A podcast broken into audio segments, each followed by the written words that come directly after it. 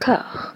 Tiens. A, B, C, D, E, F, G, H, I, J, K, L, M, N, O, P, Q, R, S, T, U, V, W, X, Y, Z. Huh? You should drop dead, you selfish cunt. Fucks, I hate you. I hate you both. You're the fucking reason this country's going down the drain. Oh, no, not the bees! Not the bees! Ah! Open my eyes! Eyes! Ah!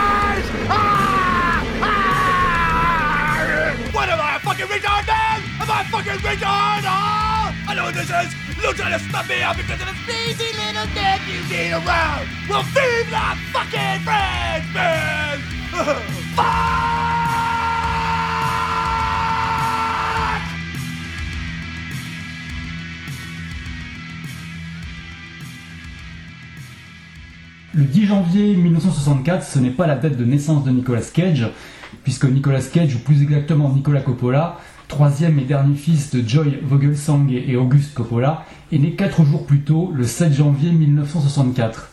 Le 10 janvier 1964, c'est le jour où l'on a su que Nicolas Coppola ne mourrait pas malgré une allergie sévère ou la maternelle qui a failli lui coûter la vie dès le lendemain de sa naissance.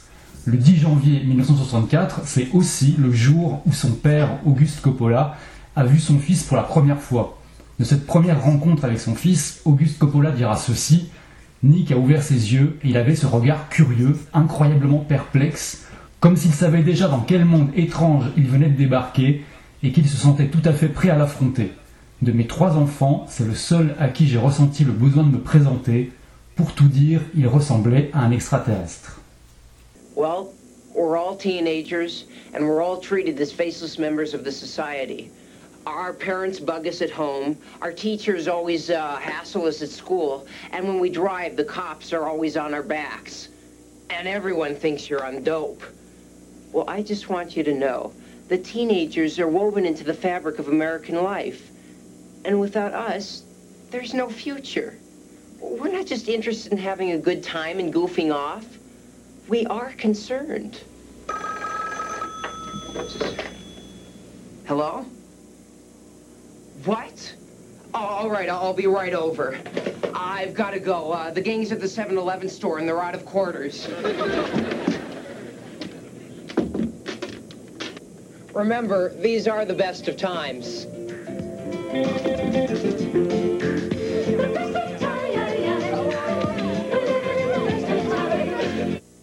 The best of times, brought to you by Charmin Bathroom Tissue. Charmin is so big and fluffy, so squeezably soft, it's irresistible. La première apparition de Nicolas Cage remonte à l'année 1981 dans le pilote d'une série qui n'a pas été retenue par la chaîne ABC, The Best of Times, dont vous pouvez visionner les 48 minutes inédites en ligne, ça se trouve très facilement. Le pilote est réalisé par Don Misher, un vieux routard de la petite lucarne américaine, encore en activité à l'heure où je vous parle. Il a produit pas plus tard que l'an dernier un documentaire commémoratif sur le 11 septembre. Parmi l'équipe de trois scénaristes le plus expérimentés est Bob Arnott, puisqu'on lui doit l'écriture de près d'une centaine d'émissions de variété animées par le duo Sonny and Cher. The Best of Times est une capsule temporelle à la fois pour sa représentation d'une génération d'adolescents indolents à qui on essaie de faire comprendre qu'il va falloir se bouger et trouver du travail, et pour sa facture typique des divertissements d'époque, placement produit pour du sopalin inclus. Nous voilà face à un projet de série chorale porté par Crispin Glover, que le grand public connaît pour son rôle de George McFly dans Retour vers le futur, et que les cinéphiles redoutent pour sa persona d'asocial inquiétant qui le rapprocherait d'un Vincent Gallo sociopathe, autrement dit d'un Vincent Gallo qui se filmerait beaucoup moins la bite. Dans The Best of Times, il y a des monologues face caméra, 5 ans avant la folle journée de Ferris Bueller, une tentative de greffe ratée avec un esprit comédie musicale et des ruptures de ton dramatiques assez étranges dans la légèreté ambiante, notamment grâce à celui qui s'appelait encore à l'époque Nicolas Coppola, dans une performance mettant déjà en avant son volontarisme. Seb, cette euh, proposition, on va appeler ça comme ça, t'as eu par les sentiments? Alors ouais, moi j'ai un petit défaut qui est aussi une qualité, c'est que j'aime bien les choses qui sont pas parfaites, tu vois. Les choses où tu te mets un peu de côté et tu regardes et tu vois différemment. Et je trouve que Best of Time, Best of Times, pardon, en fait c'est ça. C'est un, un genre de, Ouais. de, de sitcom avec des ados, mais qui fait un pas de côté. C'est-à-dire que tout ce qui est censé être normal n'est pas normal en fait. Déjà, de base, prendre Crispin Glover comme personnage principal, qui est censé être un, un ado typique, il y a quelque chose qui va pas, tu vois. Il y a quelque chose qui, qui est là dans, Ouais. dans le visage de Crispin. Il y a un truc qui colle pas avec l'ado de base dont on se fait l'image mentale. Quand tu regardes un petit peu bah, les, autres œuvres pour adolescents américaines de la décennie à venir, avec des, adolescents qui regardent la caméra et qui s'adressent aux spectateurs, bah, t'as Ferris Bueller, t'as euh, Parker Lewis, et Crispin Glover est pas vraiment dans ce genre de charisme. Il amène un truc, ouais, un peu, un peu maladroit et un peu inquiétant, pour tout dire. C'est ça, un peu inquiétant, ouais. Alors, comme tu disais dans l'intro, c'est une, une série qui a des intermèdes musicaux. Et en moi, voir Crispin danser, ça me met très mal à l'aise. Parce que c'est quand même, il a quand même un style de danse très particulier couplé à son visage, à l'ambiance de la série, ça c'est quelque chose de très très de très particulier. Moi, ça m'a donné l'impression comme euh, comme si une, race extraterrestre avait réussi, avait voulu cloner une sitcom pour, pour jeunes ados, mais avait foiré dans le ligne de code. Donc, tu as un ou deux trucs qui marchent pas, et ça donne un petit peu de sel au truc, tu vois. Bah, il y a la première scène de danse, euh, je crois que c'est la première, hein, dans le magasin où ils ramènent tous des, des bouteilles en consigne en fait pour prendre euh, euh, des petits sous, où ils se mettent à danser et, et ça va pas du tout. Ça, ah L'idée est charmante sur le papier et ça va pas du tout à l'écran en fait. C'est une scène qui est très très gênante, mais dans le bon, c'est de la bonne gêne, tu vois. Moi je trouve que c'est de la bonne gêne. Ouais. Ce qui est bien, c'est que déjà dans, dans cette scène, tu vois que, que, que, Nicolas en fait plus que les autres. Il fait des mouvements plus amples, il, il, est plus motivé dans, dans, dans son rôle, enfin le rôle de son personnage parce que son personnage, ça n'est même pas ça, c'est euh, le, le jock de base, le sportif. Mais Nicolas, il, se donne à fond, ce qui tranche un peu par rapport à l'indolence des autres, effectivement. Bah, dès sa première apparition, hein, il y a un espèce de montage qui nous présente tous les personnages, et la première fois qu'on voit Nicolas Cage euh, ever, il est en train de faire des pompes à un bras en passant d'un bras à l'autre en disant Oh, qu'est-ce qu'il y a? Enfin, C'est tellement lui déjà, quoi. Et, sa, sa, seconde apparition, il est en train, il est toujours avec son t-shirt en jean, torse nu, il était bien tanké à l'époque, il faut le dire, d'ailleurs il faut le dire, qui est en train de mimer la, scène de Rocky où Rocky tape dans un gros tas de viande en disant que c'est la meilleure scène qu'il a vue de sa vie. Et là, tu vois, il, donne tout déjà. Déjà là, il donne tout. Hmm. T'as là, puis t'as as plusieurs scènes comme ça où chaque fois qu'il apparaît, il se passe un petit truc en plus parce que les autres, les autres personnages, bon, ils sont un peu inintéressants. T'as le, as le, le, geek, euh, celui qui est un peu loser, le perso principal, euh, donc Crispin Glover.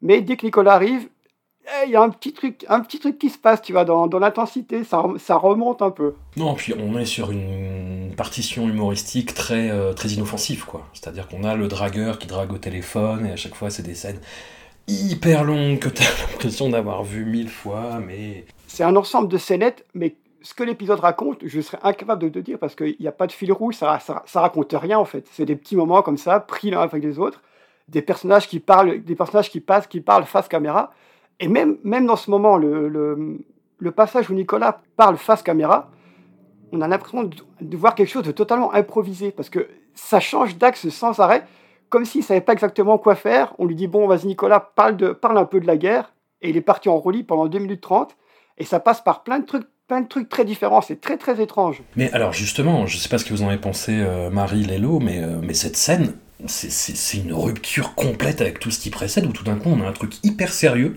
dit avec en plus pas mal de panache par l'acteur le plus convaincant du lot. Bon, je suis de parti pris, mais il te dit ouais son rapport à la guerre, mon père veut, que je fasse la guerre, mais moi je sais pas si je veux. Enfin c'est très étrange quoi. Bah, ça, ça, sent pas mal le tâtonnement surtout pour savoir qu'est-ce que le réalisateur souhaitait développer j'ai l'impression que c'est une navigation de, de, gens en me disant bon, je, je, dois faire quelque chose un peu adolescent, donc il faut que je sois comique, mais en même temps, j'aimerais pouvoir évoquer certains sujets qui sont du coup un peu plus graves. Enfin, ça, sent surtout un, un, tâtonnement ultime au niveau de la réal, quoi.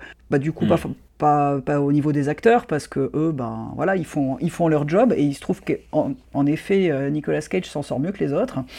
C'est pas peu dire mais oui, cette, scène est très, très improbable. Mais bon, moi, j'ai été. Euh, enfin, je, suis pas mal comme Seb. J'ai trouvé ça très gênant, en fait, comme, comme série, enfin, comme série téléfilm je, je, savais pas, mais tu sais, cette gêne où tu as quand même envie de continuer à regarder malgré tout. Donc, euh, j'ai un peu de mal à me situer. Il faut, faut, me laisser encore quelques jours de digestion pour savoir euh, si, si, je dois avoir honte toute ma vie ou si je peux totalement assumer d'avoir visionné Best of Times. Ah, c'est un luxe qu'on ne peut pas s'octroyer. Hein. Tu sais qu'on est dans une logique de flux tendu. On Pardon. Des trucs. On, a, on a 15 jours pour les, pour les analyser et les digérer. je m'égare, je m'égare, excuse-moi un rendu. Non, non, non, pas de souci, mais je te. Voilà, faut que le deal soit clair. Hein. On, a, on, a, un chantier qui nous attend. Non, mais là, je parle pour moi dans la vie, en fait. Comment je vais assumer ça? C'est dans mon quotidien ah que je réfléchis. tout, tout, tout en bas de la montagne, là, en fait. hein. On, on commence à peine, quoi. C'est- C'était assez, c'est encore assez facile, Best of Times, on va dire. ben, moi, Ouais, j'ai- trouvé, enfin, je suis un peu du même avis euh, que mes camarades, là, mais, euh, mais c'est vrai que j'étais assez surpris, parce que je l'avais, je l'avais, euh, je l'avais vu il y a quelques temps, et, mais je l'avais j'avais pas vu en entier, pour tout dire, parce que ça j'avais un peu décroché. Et en fait, ouais, j'étais assez surpris de me rendre compte qu'en fait, il y avait déjà cette espèce de dualité euh, cachée Nick Cage, enfin qu'aujourd'hui on peut on peut voir, analyser comme on veut et tout et tout, mais mais euh, il y avait déjà ce truc où d'un côté il va faire, il va en faire des caisses comme dans cette fameuse scène où il parle de, Rocky sur la plage là, et puis où là on est quasiment dans le Cage à fond les ballons, euh, presque celui d'embrassement vampire quoi. Et puis d'un autre côté, euh, t'as ce truc, cette scène un peu émo-tragique, euh, hyper introspective, avec le monologue face caméra où il parle de son inquiétude sur l'existence, sur la guerre civile au Salvador, qui bah, à l'époque du film elle était soutenue par le gouvernement Carter, etc. Donc en gros, les jeunes américains pouvaient s'y retrouver si jamais ils s'engageaient, etc.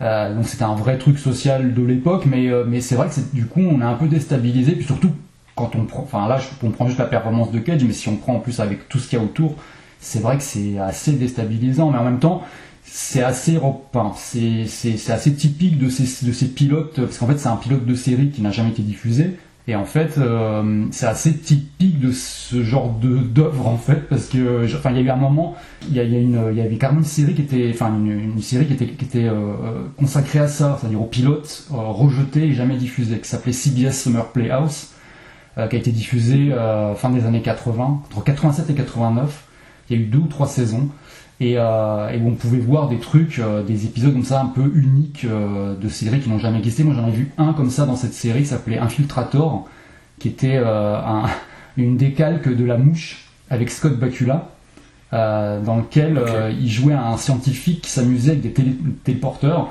et il fusionnait avec une sonde expérimentale et il se transformait en une espèce de créature mi-homme, mi-robot.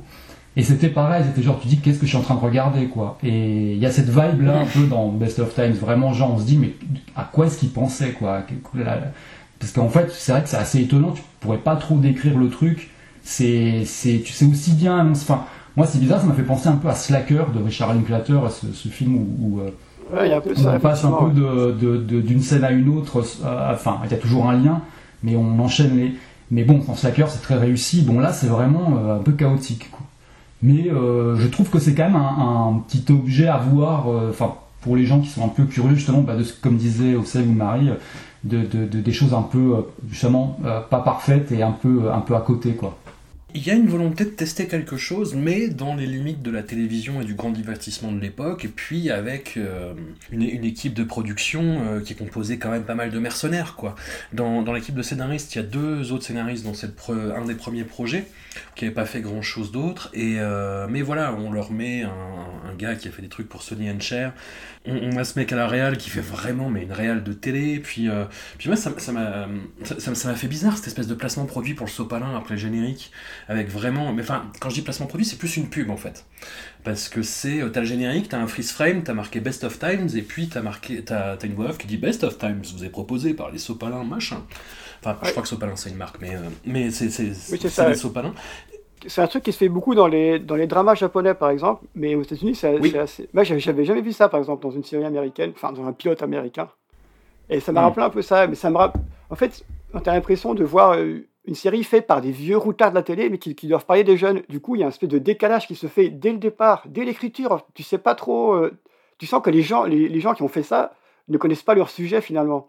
Parce que tu as ces jeunes-là, mais qui n'ont pas, qui ont pas vraiment des comportements de jeunes. Tu vois, ils parlent de tout et n'importe quoi. Ils passent leur vie au téléphone à parler de rien. C'est vraiment très, très, très étrange. C'est un petit côté, am- un petit côté si- sitcom des, des années 50 américaines, tu vois. Où... Ah, mais avec des petites touches de modernité, malgré tout, c'est très vite. Ça fait un sentiment étrange. Je sais pas trop l'expliquer, mais il y a un truc un petit peu bizarre.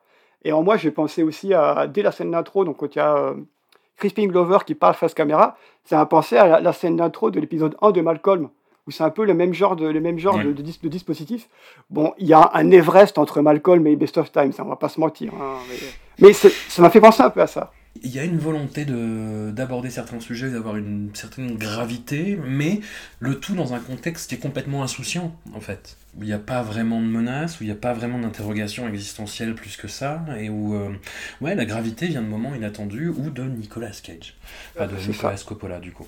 Ouais, t'as, t'as des, petits moments que tu peux picorer comme ça, où tu te dis, ah, tiens, là, il y aurait pu avoir un truc, là, il y aurait pu, mais non, en fait, moi, ce que, je retiens, c'est, bah, la performance de, Nick, le côté étrange de Crispin Glover qui est déjà présent, euh, parce que je trouve qu'il a l'air encore plus étrange en étant ado qu'adulte, finalement, parce qu'il y a un espèce de décalage comme ça entre son visage, qui est déjà reconnaissable, avec son côté ado.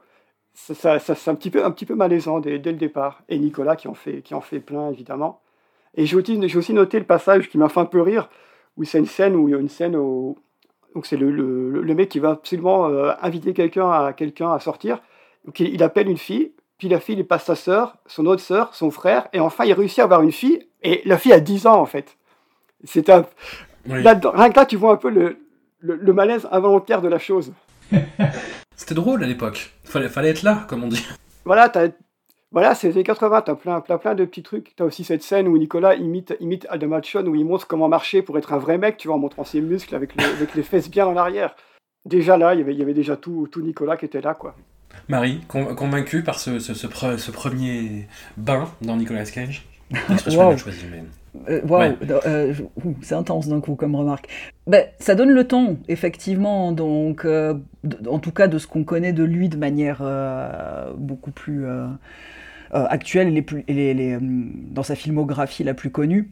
Ça donne assez le ton de, de l'improbable. Après, là, pour le coup, je pense que c'est malgré lui.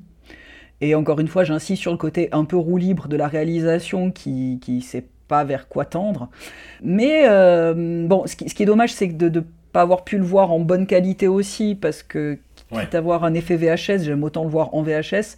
Sinon, oui, enfin, convaincu, c'est un bien grand mot, mais euh, intrigué, en tout cas. On, on est dans une phase mineure. hein. On démarre avec un épisode euh, détendu, voilà, sur, sur le teen movie, euh, sur une certaine représentation de l'Amérique.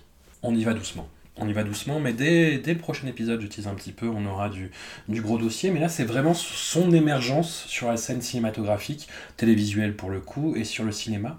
On y arrive tout de suite. Universal Pictures presents everything you always wanted to do in high school with everyone you always wanted to do it with. Hey, bud, let's party. They're the students of Ridgemont High.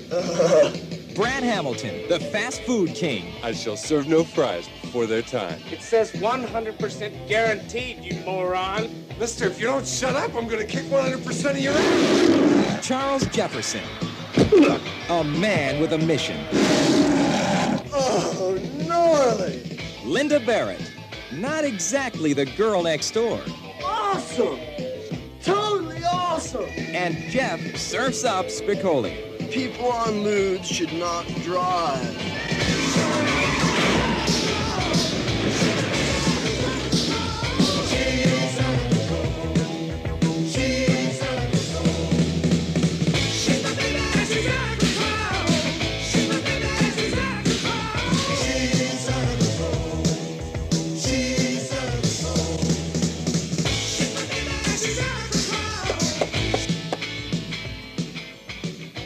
Was my skull. I'm so wasted. See Fast Times at Ridgemont High.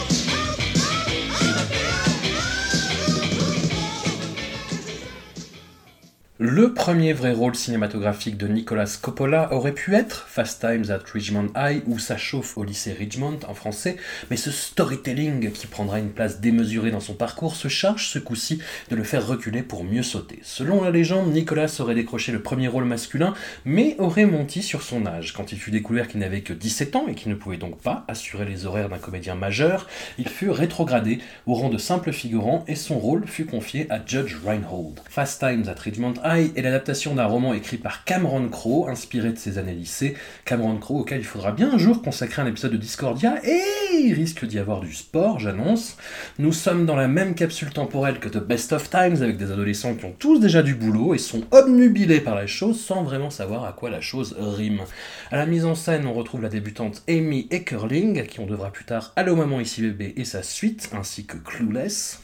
Devant la caméra, outre Judge Reinhold et Nicolas en retourneur de burger, le fétichiste des années 80 aura la joie de croiser Phoebe Cates ou Jennifer Jason Lee. Puis vient le cas épineux du personnage de Jeff Spicoli. Marie, we need to talk about Sean Penn, je crois.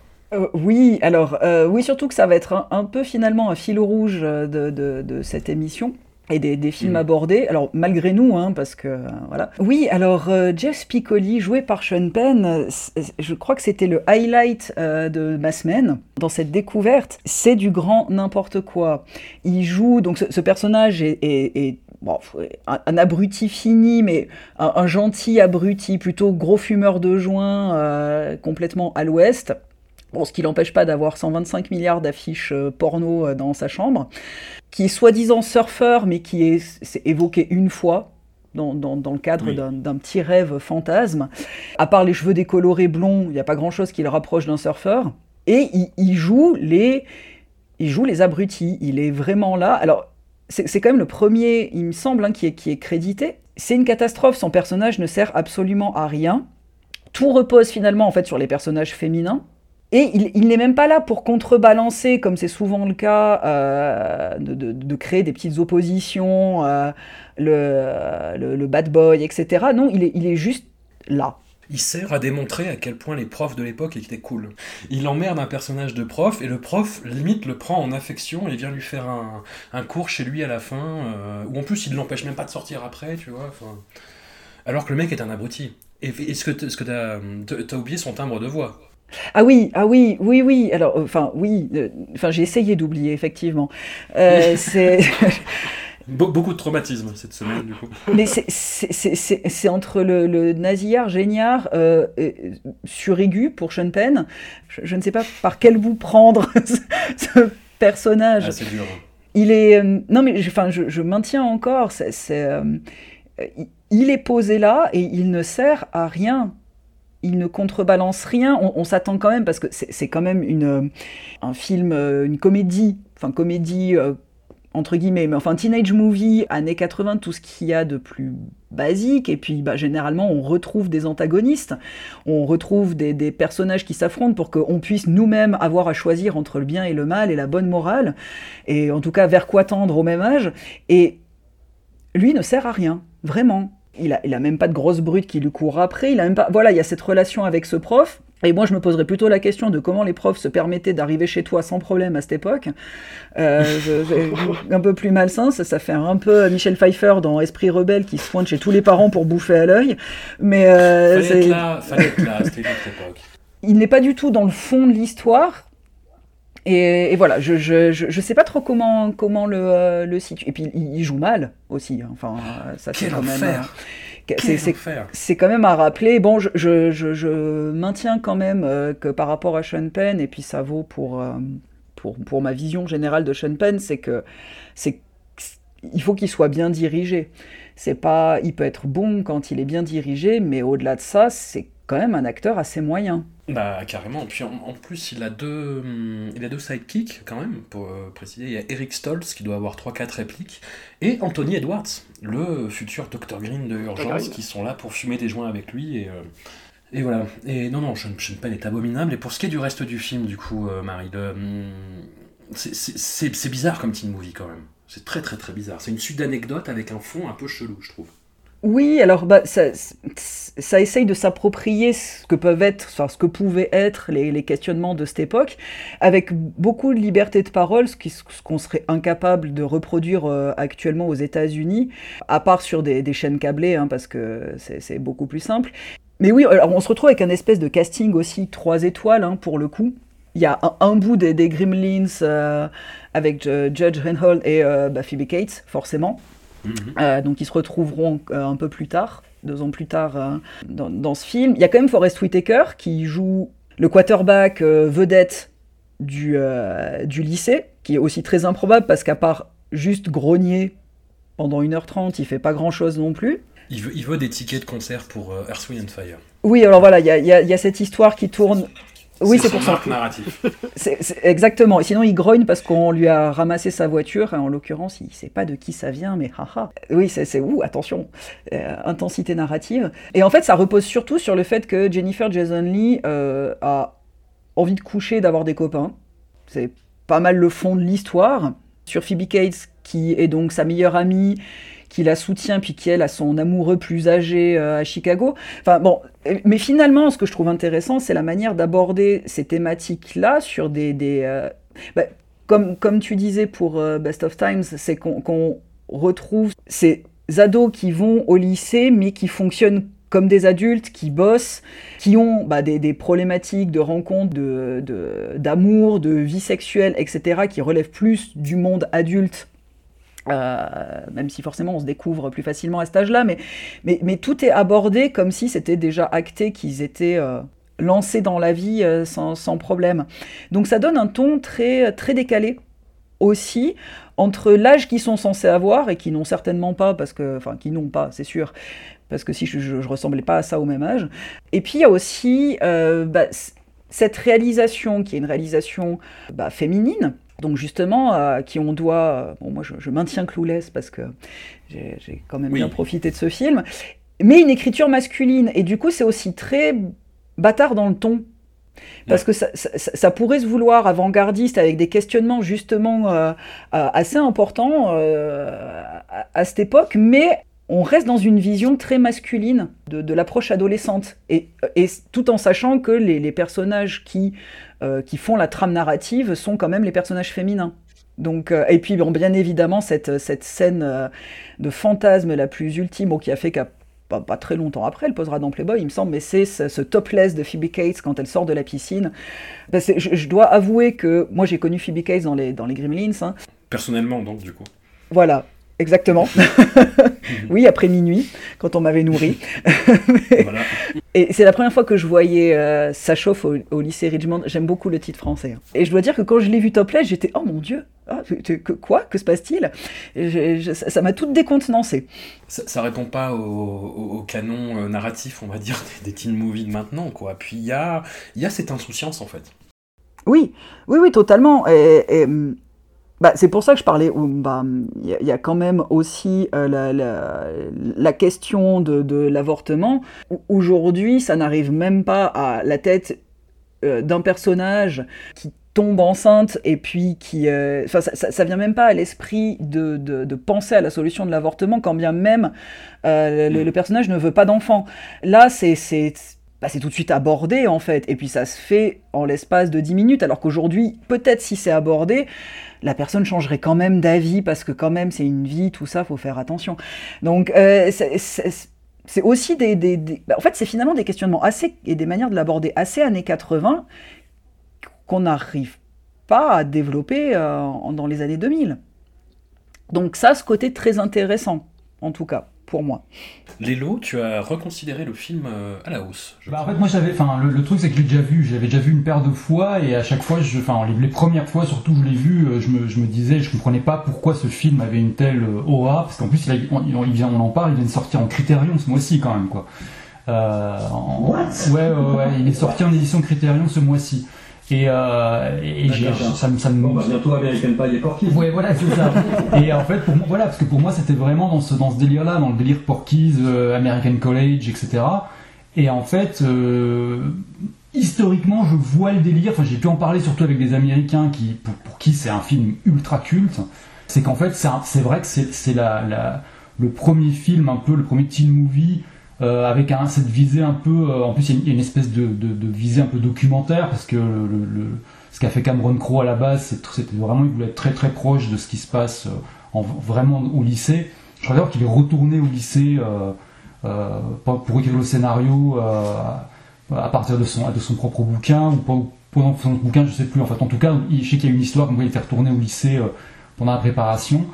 Et il y a un truc que je trouve réussi quand même, c'est que c'est vraiment, enfin, c'est, comme disait Marie, c'est vraiment des, on est vraiment dans les années 80, c'est-à-dire qu'il faut, si tu regardes le film avec un regard de 2021, ça marche pas du tout, c'est abominable quoi. hein. Bah typiquement, tu vois la scène de la scène de, dépucelage de, Jennifer Jason Lee aujourd'hui serait une scène dramatique et horrifique. Là, c'est oh, c'est rigolo, puis elle se, elle se fait euh, déflorer par un mec plus âgé euh, et elle regarde un, un- tag sur le sur, le mur où il y a marqué surf nazi. Tu fais ah ok. dans un endroit assez sordide et tout quoi. Enfin, mais non, on parlait tout à l'heure de la scène de, de, l'avortement. Enfin, elle va se faire avorter comme euh, comme maintenant on irait se prendre un, un, café à emporter quoi. C'est vraiment genre ça se passe comme ça en un claquement de doigts. Elle est pas du tout traumatisée. Euh, Aujourd'hui, on ferait tout film autour de ça presque. C'est vrai que là, c'était un peu plus light. Et mais par contre, il y avait il y avait moi je trouve qu'il y a des choses quand même, enfin que je, finalement avec le temps je commence à trouver plutôt euh, intéressantes, un peu va dire historiquement. C'est-à-dire que bah effectivement euh, c'était c'était la première fois en tout cas c'était vraiment le, ça symbolisait vraiment bien le début 80 et puis euh, il y avait vraiment un truc euh, justement un côté euh, un peu pas du tout aseptisé euh, on va pas aller jusqu'à dire que c'était un peu documentaire mais il y avait quand même quelque chose d'assez proche c'est à dire qu'on n'est pas dans un truc très très euh, aseptisé ou romancé comme ça viendra après avec- Naturaliste, je vais m'énerver, quoi. non, je dis pas naturaliste. Euh, je dirais jamais naturaliste. Euh, mais euh, non, mais je veux dire, on est, on est quand même très loin de ce que fera John Hughes quelques années plus tard, quoi. Donc, euh, c'est-à-dire qu'il y a quand même un côté, les, les, les, les gamins sont tous un peu moches, euh, ils sont pas super bien habillés. Il y a un vrai truc d'ado là qui essaie d'avoir un peu le look, qu'il a pas tout à fait, qui essaie de se la donner, mais qui, a encore la peau grasse, des, des coupes de cheveux pas terribles. Puis il y a, je trouve a plein de petits détails qui font vraiment mouche, mais bon, qui sont vraiment un truc de l'époque. C'est-à-dire que, typiquement, moi, la scène où on distribue, distribue des polycopies en classe euh, et où tout le monde se met à les sniffer, tu vois, je a rien de plus emblématique des années 80 que ça, quoi. Tu sens, n'importe qui qui a plus de 35-40 ans, tu lui fais sentir l'odeur d'un polycopier, euh, ça le fait euh, décoller direct.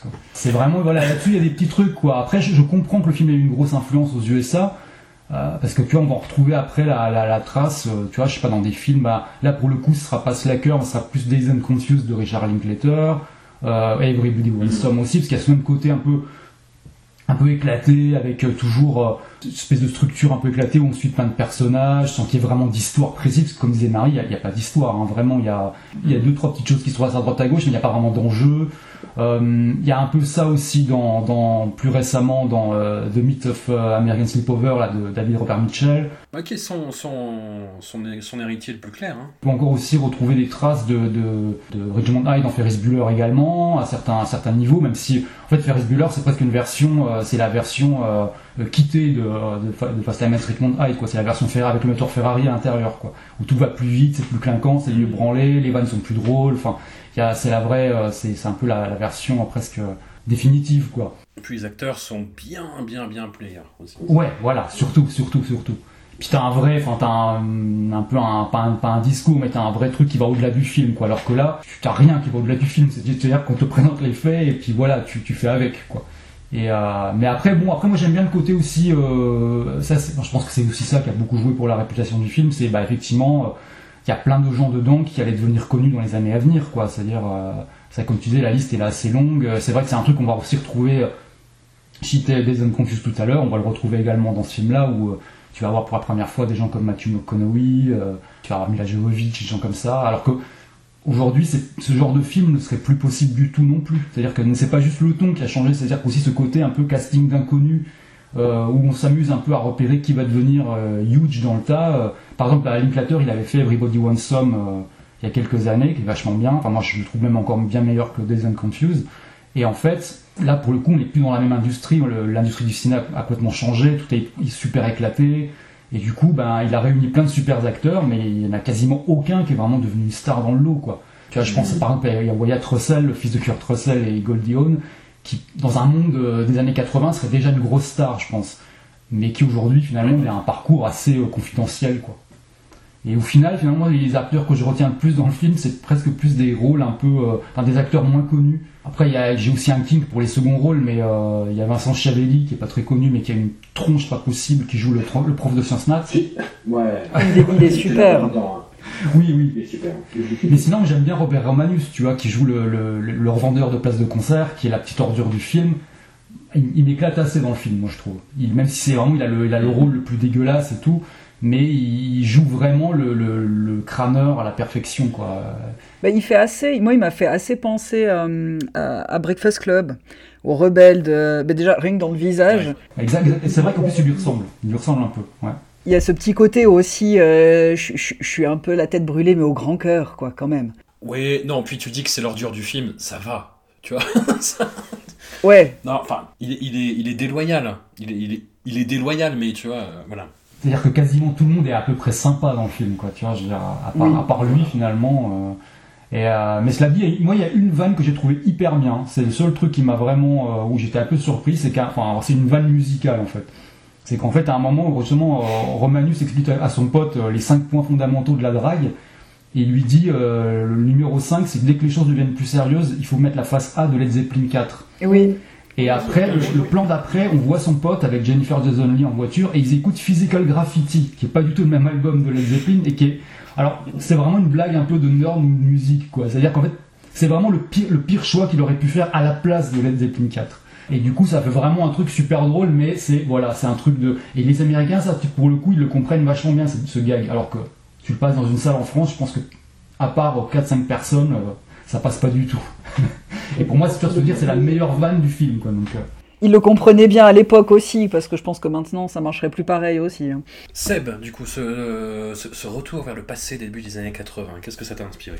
Ouais, je suis assez d'accord avec tout ce qui, tout ce qui, qui a été dit jusqu'à maintenant. On est trop d'accord, on est trop d'accord pour l'instant, mais ça, ça va changer, ça va changer. Comme j'ai un côté un, un peu pervers, j'ai poussé le vice à regarder Sean Penn en VF. En, en, fait, en VF, il est, il est doublé par euh, Donald Rigneux, qui est la voix de Reese dans Malcolm, et qui en fait des caisses. Encore Malcolm Encore. Je vous annonce, à Malcolm, ça va souvent revenir. Je, je, je, je, okay. je joue carte sur table d'entrée de jeu, il se peut que je suis souvent Malcolm et Seinfeld, donc euh, voilà. À Seinfeld, il y a des risques aussi. Ouais. Ouais. Et donc, ouais, donc j'ai regardé en, en, VF, et donc c'est Donald Rigneux qui en fait des caisses, mais alors encore, c'est encore pire qu'en VO, hein. c'est encore 2-3 niveaux au-dessus. On a l'impression que chaque fois que ce personnage arrive, c'est un autre film qui commence. Comme s'il y avait un film dans le film centré sur lui. Parce qu'il a pratiquement pas d'interaction avec, avec les autres. Et en fait, moi, j'étais assez. J'avais vu le film il y a longtemps, je l'ai revu là. Et dans mon esprit, c'était le perso principal. Alors que pas du tout. C'est pas du tout lui, le perso principal. Lui, il est là, il a. Il m'a fait un peu penser à un mec qui apparaît comme ça, il fait son petit numéro, et puis il repart, on, on, on le quitte, on le retrouve, il fait un nouveau numéro, il repart, il revient. C'est un espèce de gars qui fait des allées-venues comme ça pour un peu casser leur casser l'ambiance ou casser le rythme encore plus qu'il qu n'est est déjà. Et aussi, bon, comme c'était un peu le, le centre de, de, choses, j'ai essayé de repérer euh, Nicolas Cage. Bon, oui. je pense qu'en tout et pour tout, on le voit 5 secondes dans le film. Oui, il retourne le burger, ouais. Deux, il... deux, trois fois, quoi. Il y a un petit moment où on le voit, dans un, un, on le voit cadré de très loin, de dos, et malgré tout, dans la gestuelle, tu dis, putain, c'est lui. Effecti effectivement, c'est lui. Effectivement, c'est lui. Tu le vois, il, il marche, il colle, il colle un sticker I am homo, je pense, sur un personnage. Et la façon dont, dont, dont, la façon dont il le colle, eh, tu vois que c'est lui, tu le sais, quoi. Tu, tu vois que c'est lui. Mm -hmm. Et je trouvais, je trouvais, ça assez marrant. Voilà, ça fait partie de l'humour de l'époque hein, aussi. Hein, voilà, euh, c'est ça. Mais il y a plein de choses. De... Il y a le, le personnage de, de, Sean Penn qui dit le mot fagot, tout ça. Il y a plein de choses, il y a plein de choses d'époque comme ça dedans. Euh, comme c'est comme le fait de, de voir une, une scène de, de, sexe avec une fille de 15 ans à l'époque. À l'époque, ça passait crème, mais sans problème. Tu fais ça aujourd'hui, c'est un peu plus, c'est plus tendu quand même. En plus, la scène est plutôt cool, tu vois. Si on fait ça, hop, voilà, ça passe tranquille. Alors qu'il faut se rappeler que, il faut se rappeler que le perso, il a, il a 15 ans quand même, c'est pas, c'est pas rien. Et c'est fait ça là, va vite comme ça, allez hop, c'est terminé, on n'en parle plus. Tu dirais quand, quand, même. Il y a plein de petits personnages qu'on retrouve comme ça, de, de, comédiens, il y a plein de, petits, de petites réponses. Parce que là, dans le, dans le, dans le film, il y, a un, il y a un petit rôle qui est joué par la sœur de Bruce Springsteen. Et à un moment, vers la fin du film, tu as Judd Reynolds qui a un t-shirt Bruce Springsteen, tu vois, des petits, des petits trucs comme ça qui sont assez marrants à, à, à retrouver dedans. Et bon, et aussi au, au, ben, au, générique, Nicolas est encore, apparaît sous le nom de Nicolas Coppola encore une fois. Il n'a pas encore vraiment mmh. fait sa transition en Nick Cage. C'est toujours Nicolas Coppola dans, dans, le film. On y vient, on y vient. C'est d'ailleurs la dernière fois, il me semble, qu'il qu est encore. Mais il n'a pas mis le Kim, au moins. Non, pas, non, pas cette fois-là, non. Effectivement, bah, bon, déjà, il fallait le repérer. J'ai peut-être moins euh, l'acuité visuelle euh, ou en tout cas l'analyse de la démarche de, de Nicolas Cage euh, que, que, Seb pour le repérer tout de suite comme ça.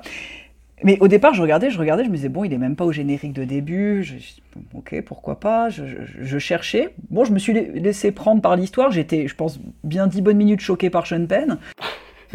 Et puis tout d'un coup, je l'ai vu. Je dis bon, bah ça y est, il rentre dans l'action, sachant qu'il est sous l'ami de Brad. Voilà, hein, c'est... Ouais. Il a, il a même pas de nom, ouais. Non, voilà, c'est l'ami de Brad. Bra- Brad's Bud, exactement. C'est ça, voilà, Brad's Bud. Et puis, bah, on le voit, il a un petit sourire niais, comme ça lui allait très bien à l'époque, avant que le sourire devienne cinglé. Et en fait, c'est tout. Donc c'est vrai qu'on parle, on parle pas mal de ce film, mais au final, d'un point de vue Nicolas Cage, c'est vraiment très, très anecdotique dans sa carrière. Ah, c'est un Oui. rôle de figuration, hein, c'est même pas son gros rôle, c'est- de la figure, quoi. Bah, c'est que ça reste cohérent par rapport aux trois autres euh, œuvres qu'on traite, euh, qu'on traite aujourd'hui. Ça fait une espèce de capsule temporelle sur la vision de l'adolescence euh, à l'époque aux États-Unis. Ouais, c'est ça. C'est marrant parce qu'à revoir, à revoir les quatre trucs, là, on voit des, des liens qui se créent entre, entre les films, entre les, entre les quatre, là. Il y, a, il y des liens qui se créent à un point volontairement, mais tu sens qu'il y a quand même des choses, que ce soit en termes d'acteurs, en termes de, en termes de scènes de films, en termes d'ambiance, tu as des choses qui se croisent, qui se recroisent à plusieurs moments dans les films, c'est assez intéressant. Bah, c'est une époque de transition dans la société américaine. hein. Le mandat Carter, c'est un truc euh, où il y, a- encore cette hésitation entre le, passif hippie, euh, voilà, fl- flower power, etc. Puis tous les chocs qui sont arrivés dans les années 70. Et puis cette époque de transition euh, dont a très bien parlé la, vidéaste de la chaîne YouTube Cinéma et Politique dans sa vidéo sur les années Reagan. C'est une époque où les États-Unis ont été un peu désacralisés, dévirilisés et où du coup euh, il y avait beaucoup d'interrogations sur ce que devait devenir le pays et il y avait cette espèce d'énergie un petit peu euh, il faut trouver du boulot, il faut faire marcher l'économie euh, qui revenait un peu en soubassement et qui a préparé l'avènement de Reagan. Et c'est un film aussi où ça chauffe au lycée Richmond où les parents sont absents en fait, où les, les, les, les ados sont livrés à eux-mêmes et sont obligés de devenir des adultes voilà, presque, presque malgré eux, et où les adultes ce sont plus des obstacles en fait, des gens qui viennent un peu les, euh, les énerver qu'autre chose. Bah, Il y, a- il y a les profs, quoi, et puis ça, et puis ça, et puis c'est à peu près tout. hein. Oui, les parents. Les profs, ils sont quand les même cool, hein. patrons et les clients relous, et voilà. Mais les, les- oui, les, les- parents sont, sont absents, quoi. Bah, en même temps, parce qu'ils n'ont pas besoin, on veut, on veut aborder des problématiques d'adolescents avec des jeunes adultes en leur donnant des fonctions de jeunes adultes également. Donc, les parents empêcheraient complètement cette interprétation, en tout cas cette volonté euh, de raconter l'adolescence de l'époque. Euh, Et, puis, je suis pas sûr qu'au début des années 80, tous les ados bossaient comme ça. Mais moi, je reviens sur ce que tu disais par rapport à, la politique à, à ce- à cette époque.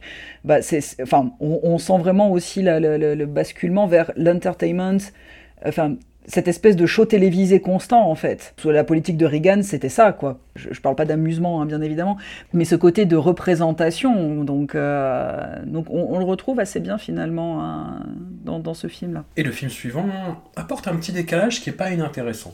Valley Girl. She's out there somewhere. This is the story of a boy from Hollywood who never dreamed the girl he'd want most was down here. Hello. Hello. Who invited you? Oh, wow, you mean you have to be invited? That explains it. What? Well, everyone is dressed weird. See, if I had been invited, I would have known this was a costume party. Right. It's the story of a girl from the valley who never dreamed she'd ever be seen with a boy from over here. like, I'm not getting out of this car. All right, but when they attack the car, save the radio.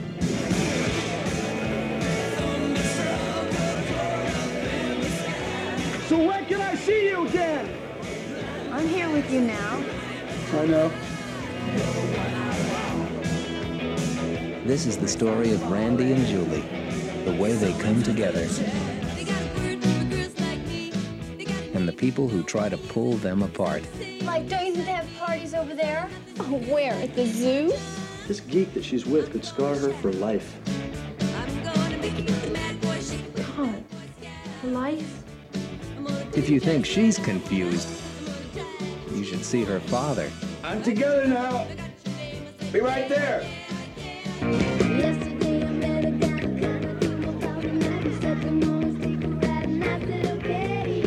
Julie's cool. Randy's hot. She's from the valley. He's not. Valley girl.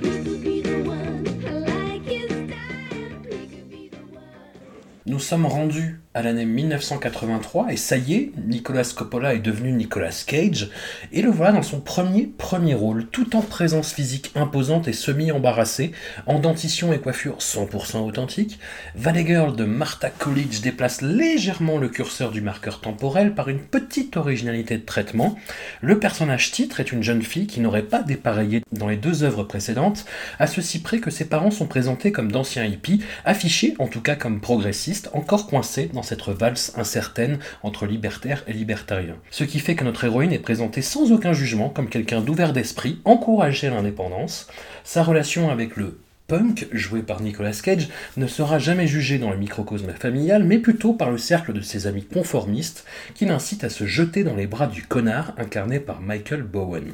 Alors, il n'y a pas de quoi se relever la nuit non plus, mais ce décalage dans le traitement participe sûrement du petit culte dont le film bénéficie, au point de donner naissance à un remake musical abominable en 2020, dont je vous dirai juste ceci, le rival amoureux du héros y est joué par le youtubeur slash boxeur slash crétin fini à la pisse Logan Paul.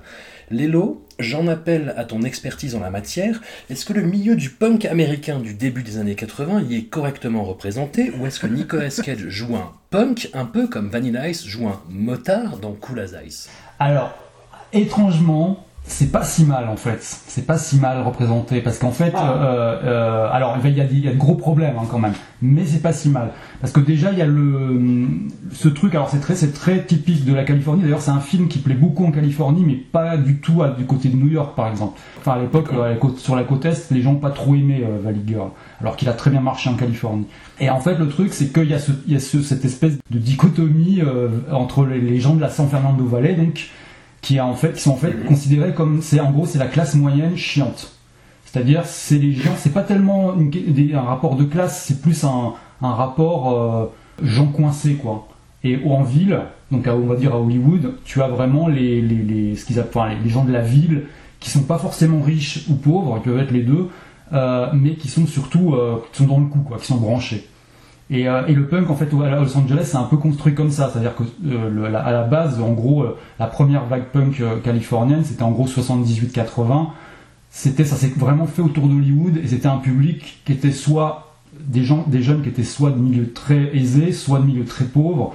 Enfin, un peu de tout style le milieu, mais qui c'était surtout basé sur autour d'Hollywood en fait. C'était pas du tout des gens de la vallée, enfin, y en avait très peu. Et quand les gens de la vallée venaient à des concerts punk, généralement ils se faisaient un peu, enfin c'était un peu, euh, c'était un peu considéré comme les ploucs quoi. Et, euh, on a, on a, on c'est c'est une, euh, une séparation qu'on remarque aussi dans un, chef-d'œuvre absolu qui s'appelle Skate Gang, qui où on, où on a justement les, les, les, les, comment dire, les skateurs, il y a des skateurs un peu sympas et avec des petits chapeaux et qui rigolent et, il y a je sais plus quel acteur de Josh, Bro- Josh Brolin euh, dedans. Enfin voilà, eux ils viennent de la vallée et ils vont se confronter, ils vont devoir se confronter avec des skateurs hyper durs euh, de la rue euh, qui eux viennent du, du, du LA ville du coup versant ville. Et donc voilà, donc ce truc là donc déjà est assez bien est assez bien vu et en fait à la base ça vient d'une chanson de Frank Zappa qui s'appelait Valley Girl qui a été un gros succès au tout début des années 80 et sur laquelle il y avait sa fille Moon Unit qui à l'époque avait 14 ans et qui euh, et qui en fait faisait une imitation des filles de la San Fernando Valley. Et c'est-à-dire en fait des filles ultra superficielles euh, tirées à quatre épingles qui passent leur temps dans les centres commerciaux qui ont un argot aussi local très prononcé. Et en fait le but des producteurs c'est de faire une adaptation de cette chanson. Et Zappa a refusé et du coup ils ont fait un truc un peu bâtard et en allant plus vers le punk et tout ça, en allant chercher. Et alors, justement, le, punk, euh, au moment où sort le film, la scène punk de LA, elle a vachement changé en fait. C'est-à-dire que, euh, donc comme je disais tout à l'heure, c'était vachement basé sur des, gens qui étaient à Hollywood, donc des gens de la ville. C'était très clique, très euh, prétentieux, arty, snob, mais aussi très extravagant. Et à partir de 81, 82, il va y avoir plein de groupes qui vont débarquer des villes côtières, Huntington Beach, tous ces trucs-là, qui sont beaucoup plus. euh, là, ça va être vraiment une la scène va devenir avec ces groupes-là, ça va amener vraiment un truc beaucoup plus agressif, beaucoup plus masculin aussi. C'est surtout des mecs torse nu qui font du surf en fait, en gros, et qui aiment se battre. Et en gros, la, la scène va devenir beaucoup plus, euh, bah beaucoup plus, ça va devenir un peu plus bas du front et un peu plus dur quoi. Il va y avoir des groupes, bah là il va, y avoir de très bons groupes, hein, mais il va y avoir des groupes comme Black Flag, Circle Jerks, euh, euh, TSOL, euh, euh, Fear, etc. Mais bon voilà, on va vraiment devenir, on va vraiment tomber dans un truc vraiment très très dur. Et du coup, les, les, les punks de Hollywood, en, réaction, vont eux partir vers complètement autre chose, qui va être euh, euh, une musique beaucoup plus roots. C'est-à-dire qu'ils vont, ils vont, euh, ils vont faire une, comment dire, ils vont partir vers un truc qui est plus inspiré de la country, du rockabilly. Et on va avoir des groupes comme les Flesh Eaters, les Blasters, Texan Dior's Heads, qui vont être vraiment des trucs très branchés en ville en fait, l'air de rien, alors que c'est une musique, enfin, qui peut sembler un peu, un peu, enfin, hyper roots et, un peu plus vieille quoi. En fait, il va y avoir donc avoir cette, cette, cette séparation là. Mais dans Valley Girl, visuellement, ça, ça ressort plutôt pas mal parce qu'en fait, euh, en fait, normalement, le, le personnage de Nicolas Cage irait plutôt voir des groupes de hardcore, enfin des groupes, des groupes un peu plus durs qu'il y avait à cette époque-là. Parce qu'en fait, les groupes qu'il va voir dans, dans, dans, dans Valley Girl, c'est ni l'un ni l'autre. C'est ni les groupes euh, qui sont revenus au rockabilly et à la country, ni euh, les groupes durs, hyper durs de l'époque. C'est-à-dire, il va voir de la new wave. Et, et de la new wave hyper commerciale. Et du coup, c'est le, le, le, le- le- au niveau de la bande son, c'est c'est vraiment là où le film est un peu à côté. Parce qu'à part, je crois, à part Psychedelic Furs, euh, qui sont un, un groupe qui était à l'époque très populaire, en plus en Californie, un groupe anglais, euh, qui, est, qui est plus post-punk. Et puis il y a les Plain Souls qu'on voit jouer en concert, qui sont un groupe un peu plus power pop, mais pareil, qui sont c'est c'est encore une autre branche. Tout le reste, c'est de, la- c'est de la new wave très très très euh, très très gentil quoi, qui, qui, qui, qui est utilisé dans le film. Et, et au niveau des looks, euh, Nick Cage, l'air de rien, est pas si mal en fait, parce que il, il est un peu passe-partout, il est pas ultra looké, il, est- il a juste un- des, petits, des petits détails quoi. Et ça passe pas trop mal. Par contre, son pote, il est pas crédible une seconde, avec son, ses cheveux euh, teints en violet, euh, avec une espèce de petite virgule sur le front. Enfin, tout est haut. Enfin, lui, lui, il va pas du tout. Ça, c'est sûr. Par contre, le, par contre, Nick Cage, il s'en sort pas trop mal. Il s'en sort, même s'il a ce côté. En plus, il a, enfin, ça joue aussi. Il a ce côté un peu gauche, quoi. Enfin, un peu. Tu sens qu'il est pas super à l'aise dans ce film. Enfin, c'est son premier film, c'est normal, mais. Genre, quand on regarde euh, d'affilée Valley Girl et euh, Les Moissons du Printemps juste derrière, euh, c'est le jour et la nuit, quoi. Puisque après, Ouais. il est vachement plus à l'aise. Là, il est, on sent encore qu'il est. euh, même s'il essaye quand même déjà de, de faire un peu ça, de mettre un peu sa patte, puisque notamment il s'est.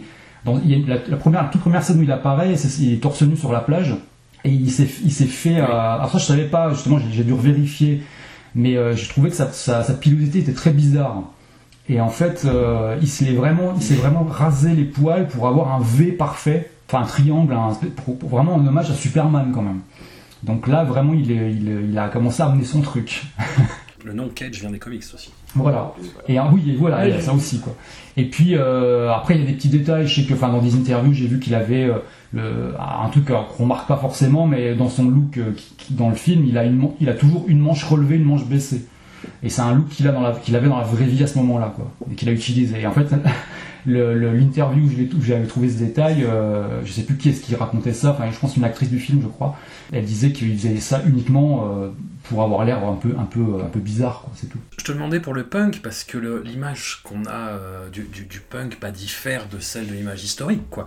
On a l'impression de voir du punk gentrifié. Bah oui, c'est ça, parce qu'en fait, le truc, c'est que, euh, comment dire, bah en fait, les gens de la vallée, c'est, sont caricaturés, mais c'est un peu ça, on va dire. Il y a, il y a l'idée là, quoi.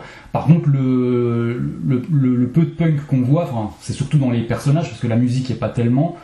Euh, moi, je trouvais que le- les, les scènes de club euh, étaient vraiment moyennes, mais fonctionnaient, on va dire, dans la moyenne du genre. C'est-à-dire, les scènes de club dans les films sont souvent ratées quand même. En plus, le seul, s'il y a un truc qui est bien, c'est que ça a été, c'est le- l'endroit est, est l'air de rien plutôt bien choisi euh, rétrospectivement, puisque c'était le, une- un club qui s'appelait le Central et qui a par la suite devenu le Viper Room, donc qui est devenu connu parce que euh, c'est le club euh, dans lequel euh, Johnny Depp avait Là des parts et dans lequel River voilà et surtout où est mort River Phoenix. Bah après voilà, enfin le truc c'est que euh, dès le début tu sais que tu vas être dans une comédie euh, très très très très light. Donc euh, moi si tu veux l'aspect punk me alors que c'est quand même bon, une spécialité que j'ai, on va dire, mais ça m'est passé un peu au-dessus très vite. C'est-à-dire que je l'ai très vite oublié, même si je, je faisais hyper gaffe à tout ça. Moi, je dirais, pour moi, le, parce qu'en fait, les 20 premières du film, les 20 premières minutes du film, je les trouve euh, très très dures. Hein. Euh, faut les, faut, faut, faut, faut s'accrocher quand même. hein. C'est-à-dire qu'on a cette scène dans un centre commercial, vraiment où genre on est, euh, on a les, les, une bande de meufs avec, t'as jamais vu des gens avec une tête aussi pleine d'eau, quoi. C'est genre, c'est vraiment, euh, c'est, euh, c'est vraiment, la caricature la plus totale de, la nana superficielle qui va au centre commercial. T'étais là, genre, mais ah, c'est pas, c'est- on va, c'est, et ouais, ça, c'était vraiment dans le rouge, quoi. Et ça, dure longtemps, hein, parce que même la fête, euh, la fête chez la, chez les filles, elle, elle- est complètement autre, quoi. Enfin, les gens dansent. En plus, il y a plein de regards caméra. J'ai vu qu'il y avait plein de regards caméra.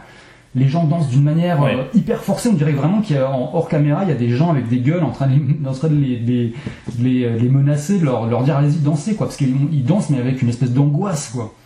Et la musique est, est- est terrible. Enfin, je sais mais qu'est-ce que c'est que ce bordel Et quelque part quand, quand Nick Cage et son pote arrivent, c'est la délivrance quoi. C'est que c'est-à-dire le film devient à peu près normal. Le film commence quand Nick arrive. C'est ça. Et là, c'est la délivrance. Le truc devient à peu près normal. Et on a, moi, je trouve que les, les- les- ce qui a sauvé dans le film, vraiment, c'est peut-être euh, les scènes où ils se baladent sur Sunset Strip et tout ça, où tu vois vraiment le, Los Angeles de l'époque, euh, avec tous les endroits un peu. Enfin, là-dessus, ils ont, ils ont, ils ont pas merdé, ils ont bien filmé. euh, on voit le whisky à gogo, on voit le, rainbow, enfin, on voit il y a toutes les, toutes les salles un peu machin. Voilà, là-dessus, c'est pas trop mal. Mais en plus, mais la vie, c'est moche. Voilà. Parce que moi, je, typiquement, j'ai revu, là, il y a, il il Boys Next Door de Penelope Spheris qui est sorti, qui, qui, qui, qui a été tourné deux ans après, où, où vraiment, elle, elle, a- elle, a, elle a mis énormément de scènes euh, qui se passent sur, euh, dans LA et sur le strip et tout ça, et où il y a aussi beaucoup de punk. Et là, bon, elle, elle connaissait le milieu, donc euh, Puis c'est un, un film de tueur en série, donc c'est pas la même vibe non plus. c'est beaucoup plus dur. Puis après, visuellement, c'est vraiment un truc de. Enfin, elle a réussi à rendre le vrai Los Angeles tel que tu vois la première fois que tu y vas, quoi. Et là, pour le coup, c'est. Je sais pas, ça, c'est assez vieillot, mais c'est comme Regiment High, c'est, si tu parles avec des Américains, euh, ils peuvent t'en parler pendant des heures, parce que pour eux, c'est ultra culte. J'ai vu, quand, dans les, genre, anecdote ultra cringe. Kevin Smith, Kevin Smith, sa femme a accouché en regardant Valley Girl, et elle l'a demandé expressément. C'est-à-dire que Kevin Smith, au moment où Mmh, sa femme a été accouchée, elle lui a dit prends la, la, la, la- enfin je sais pas si c'était la VHS ou la ou le DVD, je sais pas quoi, de Valley Girl, je veux le regarder pendant que j'accouche. C'est-à-dire que c'est ce, c'est ce niveau de culte, tu vois. T'as beau le revoir, euh, moi je comprends toujours pas. C'est-à-dire que, comme je disais, voilà, effectivement, on va dire en surface, le côté euh, euh, punk est pas si raté que ça, mais bon, il y a rien qui va, quoi. La musique est pas la bonne, la moitié des looks sont pas. Même l'affiche, même l'affiche, c'est un ratage gigantesque. Parce que euh, je m'en étais jamais rendu Il y a même pas l'actrice dessus Voilà, c'est ça, c'est pas Deborah Foreman qui a dessus. C'est la, c'est la fille avec qui Nick Cage roule des pelles dans le club et qui apparaît, qui apparaît dans le film littéralement pendant deux minutes. Donc c'est, euh, c'est, c'est, ouais, c'est très très très étrange tout ça. Oh, aussi. Ah, bah ça va, Deborah Foreman, c'est juste le personnage titre. en fait. Oui, voilà, c'est ça, parce qu'elle est, elle est quasiment dans tous les plans, quoi. Mais euh, oui, oui, puis culte euh, au, point de, de, susciter ce remake en 2020 qui est euh, un, espèce de ouais de, de, high school musical mais avec des adolescents si dans les années 80. Enfin, ça n'a aucun sens ce truc, c'est absolument horrible. Hum, je te posais la question par rapport au punk, euh, Lélo, parce que je, je trouvais ça gentil en fait. Tu vois, quand Nicolas Cage et son pote arrivent à la soirée dans la vallée et que tout le monde les regarde, mais comme s'ils étaient en slip, tu vois. Bah, ouais, juste ils ont une chemise ouverte et une, et une coiffure un peu décalée sur le côté, tu vois. c'est- pas grave en fait. Bon, faut, faut dire aussi qu'on a une image du punk qui, euh, en Europe, relève plus de l'Angleterre et qui est C'est ça. bah, aussi très, très codifié, qui est pas forcément dans le même look que, que ce qui se passait euh, aux États-Unis, quoi. Alors, à l'époque où c'est sorti, euh, l'image du punk en Californie, c'était euh, les gars crâne rasé, torse nu, euh, hyper violents. Donc il y avait un côté un peu provoquant qui était, qui était un peu dans l'air, quoi.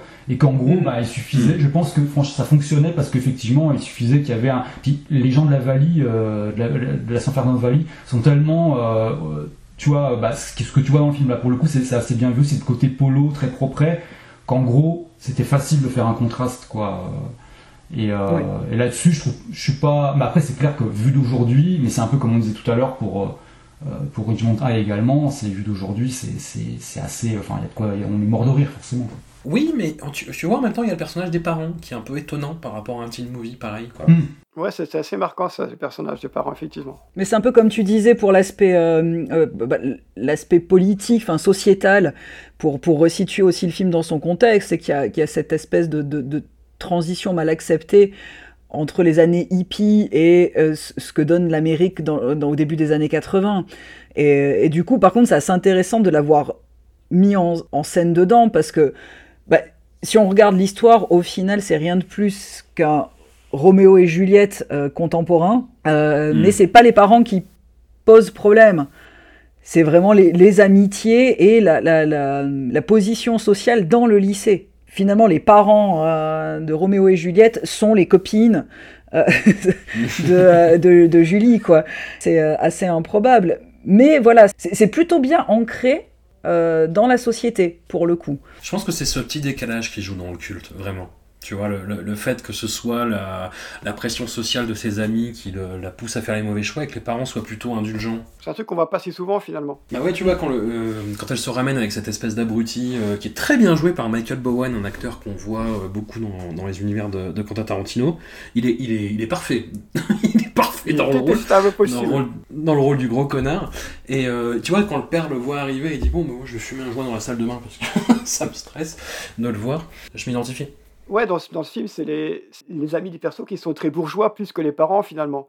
Les parents, ils sont là, ça. ils sont plutôt cool. Et les, les, les amis, enfin, ses amis, elles sont, c'est bon, elles sont, elles sont horribles si tu dis, mais trouve des nouveaux potes, vas-y, parce que c'est pas possible avec elle. Bon, c'est surtout, c'est surtout le personnage de Stacy, hein, ouais, qui est ça, quand même ça, particulièrement ouais. détestable, mmh. parce que parce que la, sa, sa, copine, bah, qui se tape d'ailleurs Tommy en, en soirée, euh, finalement, elle a l'air plutôt tendre, bah elle est plutôt cool, ouais. Qu'est-ce que, qu'est-ce que dit ton cœur? Vers quoi tu veux aller? Suis ta route, euh, galope comme des, un cheval sauvage. Enfin, c'est, c'est très. Euh, c'est, voilà. Elle a, mais en même temps, elles sont, les, quatre filles qu'elles sont euh, sont des caricatures en soi. Donc elles représentent, on va dire, des types de personnalités dans lesquelles euh, on, on, on, pouvait se retrouver en disant oh, je suis un peu comme elle, je suis un peu comme elle, je représente ça, je représente ça, je suis un peu. Et puis, même Stacy, au final, devient beaucoup plus détestable que Tommy, parce que Tommy, d'entrée de jeu, il se positionne, il dit de toute manière, elle aura rien de mieux que moi au lycée, je, je, je vois pas mmh. pourquoi elle irait ailleurs, quoi. Et du coup, d'entrée de jeu, ça pose pas de problème. Stacy, on la découvre parce qu'elle se laisse quand même un petit peu faire lors de la première sortie, et elle se laisse quand même un petit peu séduire par Fred. Quand même, quelle garce Pardon. Ah oui. Mais c'est une... Comme tu y vas, comme tu y ah, vas. mais je, je ne l'ai pas du tout aimé. Je, je, dois dire que je suis quand même. C'était ma, pas ma première vision de, de Valley Girl. Mais je dois dire que je me suis quand même euh, laissé prendre dans le jeu, donc je grommelais toute seule devant mon écran. mais quand même, quelle garce Oh, mais quelle chiante C'était plutôt bon signe, hein, je, suis rentré dans le truc. C'est vrai qu'au niveau, enfin pour en venir à l'histoire, on est le, punk est gentillé, mais euh, bah avec les précisions de Lilo, ça nous permet aussi de, mieux resituer dans le contexte du punk américain. Et bah, tout est assez gentillé et, et édulcoré parce qu'on reste quand même dans un teenage movie aussi, et puis on reste surtout dans une comédie romantique. C'est pas un film de mœurs finalement, c'est une comédie romantique, quoi, où deux personnes que tout oppose se rencontrent et vont euh, affronter le regard des autres pour à la fin finir ensemble. Et puis cette fin, elle est improbable. Parce que elle, il insiste plusieurs fois pour la retrouver, elle dit non, non, non, puis paf, une mandale à l'autre, et puis hi, hi, hi, allez, on s'en va. Ah oui, puis une espèce de fin à la, à la le lauréat, en fait. Il ouais, y a quelques trucs un peu bizarres comme ça, ouais. Bah, c'est pas pire que le remake. Hein. Le, le, le, remake, en fait, pour représenter le, le punk, donc euh, le, remake date de 2020, et c'est quand même si dans les années 80. Et en fait, le punk, c'est à peu près une vingtaine de personnes qui font des pogos sur des pistes d'atterrissage d'hélicoptères euh, en, en, marge de la vallée, et qui chantent, euh, et qui font une scène de comédie musicale euh, sur euh, Bad Reputation de Joan Jett. Wow.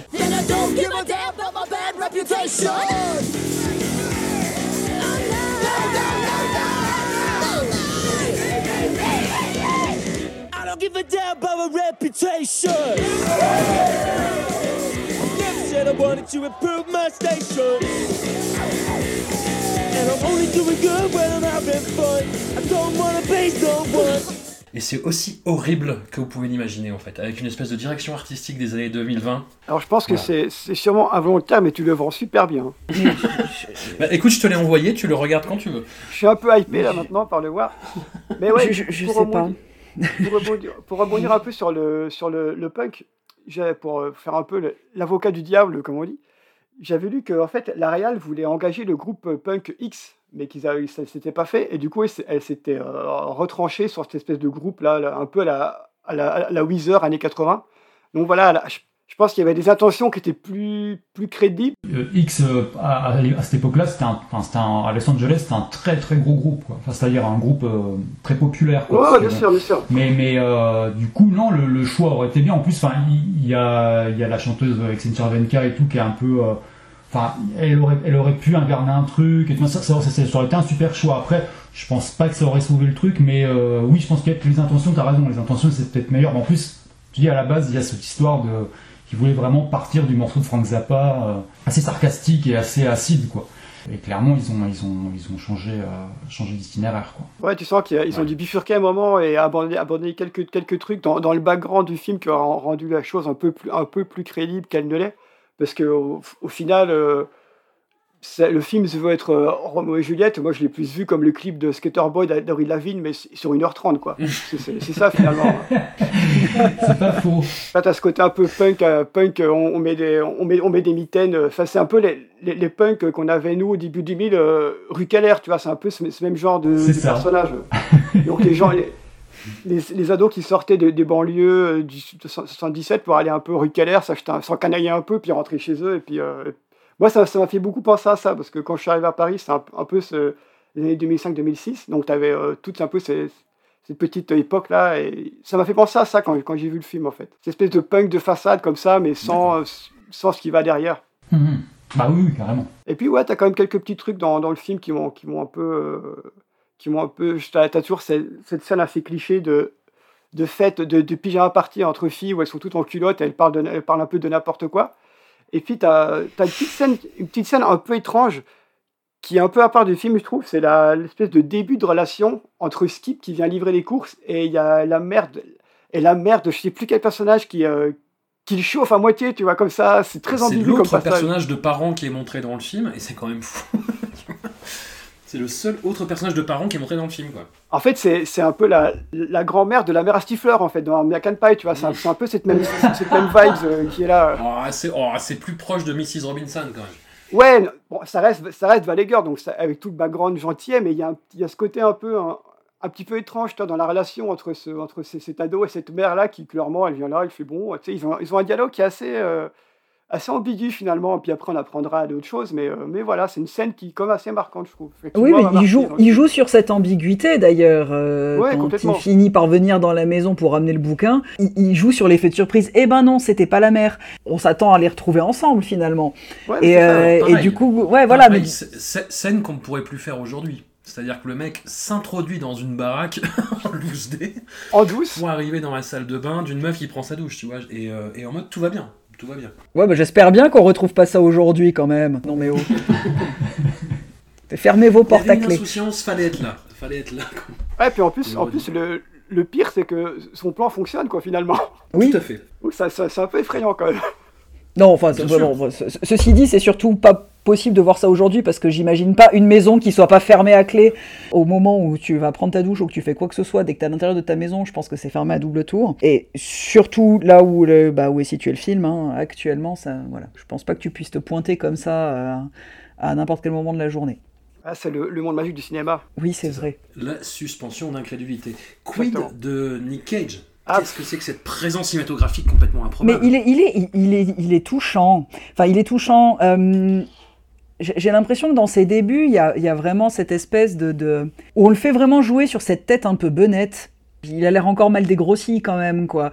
Alors il a cette espèce de corps d'adulte. D'ailleurs, quand on le voit courir sur la plage, euh, bon, vous vous avez vu euh, le Superman. Moi, j'y ai vu le bas de signal, hein, perso, mais euh, dans sa pilosité. Mais chacun son super héros, on va dire. Chacun son kink, ouais. C'est ça. Mais il y a cette espèce d'entre-deux, euh, mais de, dont vous parliez aussi pour Best of Times, ce, ce, ce truc de, de, de corps d'adulte et qu'on qu veut mettre en place sur, comme une forme de désir adolescent. Et puis avec cette tête de gamin, en fait, de gamin mal dégrossi, cet air un peu bené et niais, mais gentil. Enfin, ouais, enfin, je, je, trouve qu'il a, qu'il qu est, qu'il est assez chou comme ça. Il joue les, les, euh, les, mauvais garçons, mais c'est des mauvais garçons qui sont très propres aussi. Si c'est, enfin, encore une fois, si c'est ça être méchant, enfin bon, ça, se passerait quand même assez bien dans nos vies, quoi. Je sens qu'il y a les, les prémices d'en faire un sexe symbole, mais en se disant, on est quand même pas très sûr. Ouais, ben moi, ce, que je, garde en tête de, de Nick quand je vois ça, c'est ces petits yeux de cocker qui sont toujours tristes, là, comme ça, comme savait pas, comme s'il il était là un, peu par, un peu par hasard, finalement. Il a, il, a, il a une présence qui, ouais, c'est un punk, c'est un punk gentil finalement. Il est là, mais en fait, il n'est il est pas crédible en rôle de, dans le rôle qu'on devrait lui faire jouer. Et du coup, du coup, ça amène, ça amène autre chose à l'histoire aussi. C'est un peu le, le, garçon un, peu chou, comme disait Marie, c'est ça quoi. Il est, il est chou. C'est, tu le vois, avec ses cheveux comme ça. C'est un petit chouchou quoi finalement, mais avec un corps quand même qui est déjà assez, euh, assez, assez travaillé. Tu vois, qu'il prend soin de lui quand même. Il fait l'exercice, travaille son corps, mais t'as toujours cette tête de post-ado avec, avec ses, yeux tombants, tu vois, toujours triste un peu. euh. C'est c'est un- il y a- c'est le, décalage est déjà, est déjà là, ouais. Ouais, le, le décalage n'a pas duré très longtemps quand même, hein, parce qu'après, euh, bon, de par les rôles qu'on lui fait jouer ou juste son comportement, enfin, on aura l'occasion d'aborder euh, largement le, le- le sujet par la suite, mais après, on passe quand même plutôt de l'ordre du psychopathe au euh, je suis chou, quoi.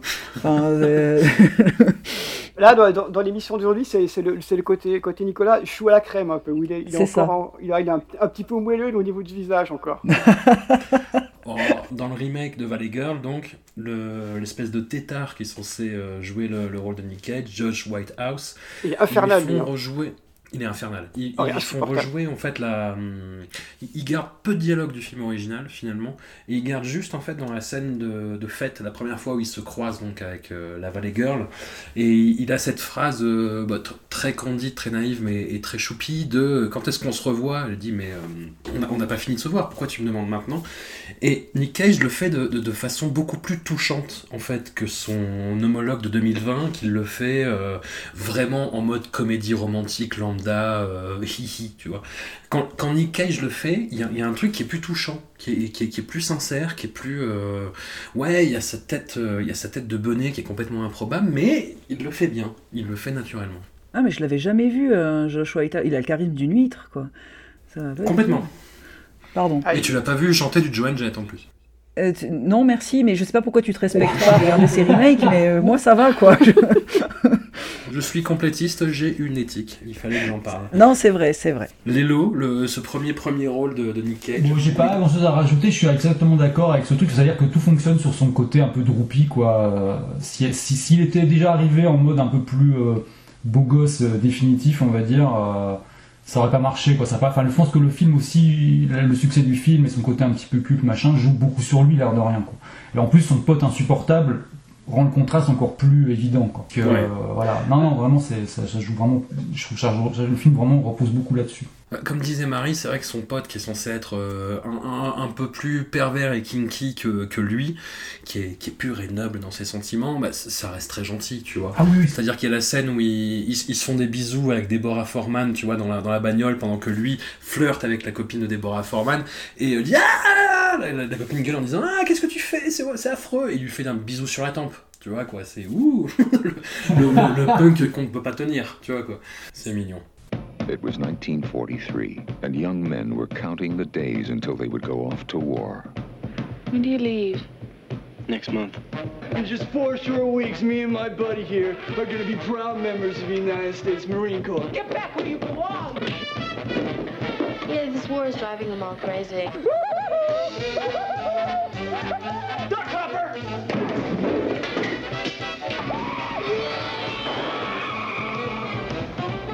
Heard the Nazis got this thing, right? It comes right out of the ground and goes right for it. Blows the whole package right off. One second you're John Wayne, and the next you're Minnie Mouse. I just hate to see you spend the last few weeks of your manhood chasing something you can't catch. How'd you like the flowers? Oh, so you're the one. Well, at least you're harmless. So tell me about Michael. Like, is he my boyfriend or something? Excuse me? Oh, I get it. You want a picture for your wallet. You want some girl who's gonna send you flowers and poems. Don't you ever think about anything but hiking up some girl's dress? Like what? Look, I've got this under control, all right? Nikki, you promised. Stop saying I promised you. Why do you have to come here? That girl you saw last night, Nikki got her pregnant.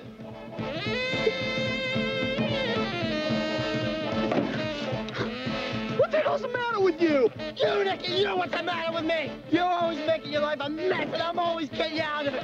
Hop, since when did you become such a saint, huh? Huh, Hop? The only difference between me and you is you've been lucky, that's all!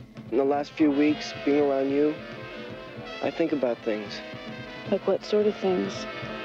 Coming back.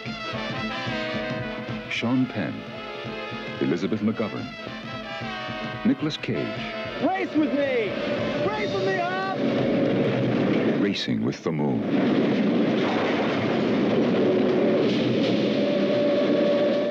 Nous concluons cette petite entrée en matière dans la filmographie de Nick Fury, l'homme en cage, avec Les Moissons du printemps de Richard Benjamin, un film qui est à la fois un hockey et une sorte de condensé des trois œuvres précédentes, puisqu'on y retrouve Sean Penn, fort heureusement dans une composition plus sobre, Crispin Glover, malheureusement dans une composition plus sobre, et cette vision d'une jeunesse américaine éprise de boulot mal payé mais formateur, et gentiment obnubilée par sa passion du flirt qui dérape.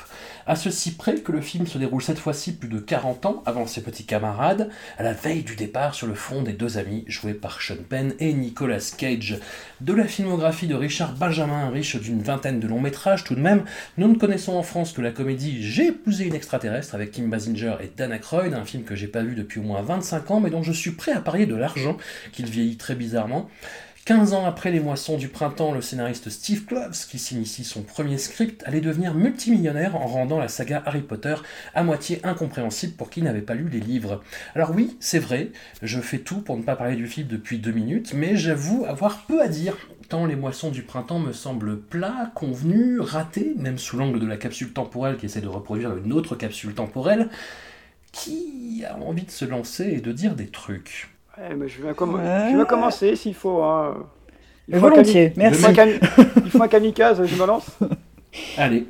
Alors déjà, euh, je pense que le- je trouve le film, le film raté aussi, parce que Oui. en fait, le côté buddy movie est pas mal. En fait, l'interaction entre Sean Penn et Nick, et Nick sont, est assez cool, mais alors l'histoire d'amour entre Sean Penn et Emmett McGovern, elle est, je la trouve complètement ratée. Il y a, il se passe rien entre, il se passe rien entre les deux. Alors, Elizabeth McGovern, moi je la respecterai toute ma vie pour être une fois en Amérique, mais elle est quand même Évidemment. super, elle est quand même super fade euh, dans le film. Auraient dû faire un, un espèce de, de buddy movie sur juste Nicolas et Sean Penn, ça aurait été très bien. Alors après, c'est pas sa faute, hein, le rôle. Non, non, non, bien sûr, bien sûr, bien sûr. Mais chaque fois, chaque fois, que- chaque fois qu'on bascule sur la, sur la, la relation entre Sean Penn et Elizabeth McGovern, en fait, c'est- c'est très mal écrit, ça, ça n'apporte rien, ça n'apporte même rien du tout au film, ça n'apporte pas grand-chose dans le dans l'esprit l'esprit général de la chose. Et je trouve que ces parties-là parties étaient, étaient vraiment ratées parce que c'était très mal écrit, quoi, finalement. Les, les personnages ne matchent, ne matchent jamais l'un avec l'autre. On ne on croit pas une seconde à cette histoire euh, qui est là, alors que le côté, euh, le côté buddy movie entre Sean Penn et Nick marche plutôt pas mal. Alors Nick, Ouais. euh, qui fait une composition un, un peu assez sobre globalement, sauf évidemment parce Qui que... est, qui est métamorphosé quand même, Nick. Oui, bien sûr, il a, il a là dans ce film, on, passe de, du post-ado à l'adulte, je trouve. Il a, il a plus de Ouais. constance, il a plus de, plus de tenue physique même. Il arrive plus à se contrôler au niveau, au niveau du jeu, au niveau du visage. Un- il, est, il est plus cadré, on va dire. Là, il joue un adulte, jeune adulte, mais adulte quand même, par rapport à ses rôles d'ado d'avant. Et donc là, on voit quand même, il y a, il y a une, vraie, une vraie évolution. Même son jeu est plus, plus nuancé pendant tout le film. Sauf, évidemment, il y a toujours ce petit, ce- ces petits passages avec Nick où là, il- là ils, sont, ils sont ivres tous les deux. Alors là, on voit qu'il se met, il se met, il part en roue arrière et là, ça commence, ça, ça commence à démarrer. C'est d'ailleurs la, la scène la plus, mar- la plus marquante du film, je trouve, avec, avec celle, celle du billard. C'est ce que je retiens du film.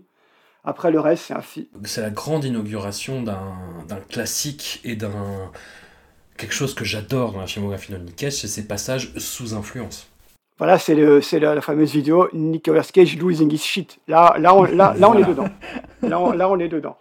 Et c'est c'est ce qui, c'est ce qu'on, parce que le film, en- le film en tant que tel, enfin, c'est un film, c'est hyper classique, c'est très plan-plan. C'est limite, c'est limite presque un, presque un téléfilm de l'après-midi, quoi, qu'on pourrait passer sur une chaîne du câble. euh, voilà, tu regardes ça, tu te dis ok, t'as quelques petits passages sympas à sauver, mais c'est quand même pénible. hein, il fait 1h50 et tu les sens bien passer quand même. Ouais, mais c'est, moi j'ai un peu l'impression, enfin je dirais, c'est un film qui s'annule lui-même, quoi. Aussitôt vu, aussitôt oublié finalement, quoi. A, Ah, ben, c'est c'est ça. il y a, y a rien qui, qui ressort. C'est le- des, des- des quatre là qu'on on a parlé, c'est celui que j'ai vu le plus récemment. Pour dire, je l'ai vu, j'ai vu hier matin et j'en ai oublié la, oublié la moitié, quoi, déjà. Carrément. J'ai pris, j'ai pris, j'ai pris quelques notes, heureusement, parce que sinon, il y a des trucs dans lesquels je me souviendrai pas du tout. On peut noter aussi le petit, le petit rôle de, Michael Madsen aussi, qui était plutôt cool. euh. Je, je m'y attendais pas, et, et toute la passion que j'ai pour euh, Michael Madsen m'a fait me dire, mais mon Dieu, mais je connais ses cheveux. Je, connais, ses- je connais ses mains. Que se passe-t-il? La caméra s'approche. Est-ce lui? Mon Dieu, oui. Ah, il bon, pardon, hein, ça c'est moi qui parle, hein, mais qu'est-ce qu'il était beau. Mais après, il a toujours cette espèce de d'air euh, hyper euh, affecté. Euh, bon, en l'occurrence, il a de bonnes raisons d'être affecté euh, là dans sa situation par rapport au film.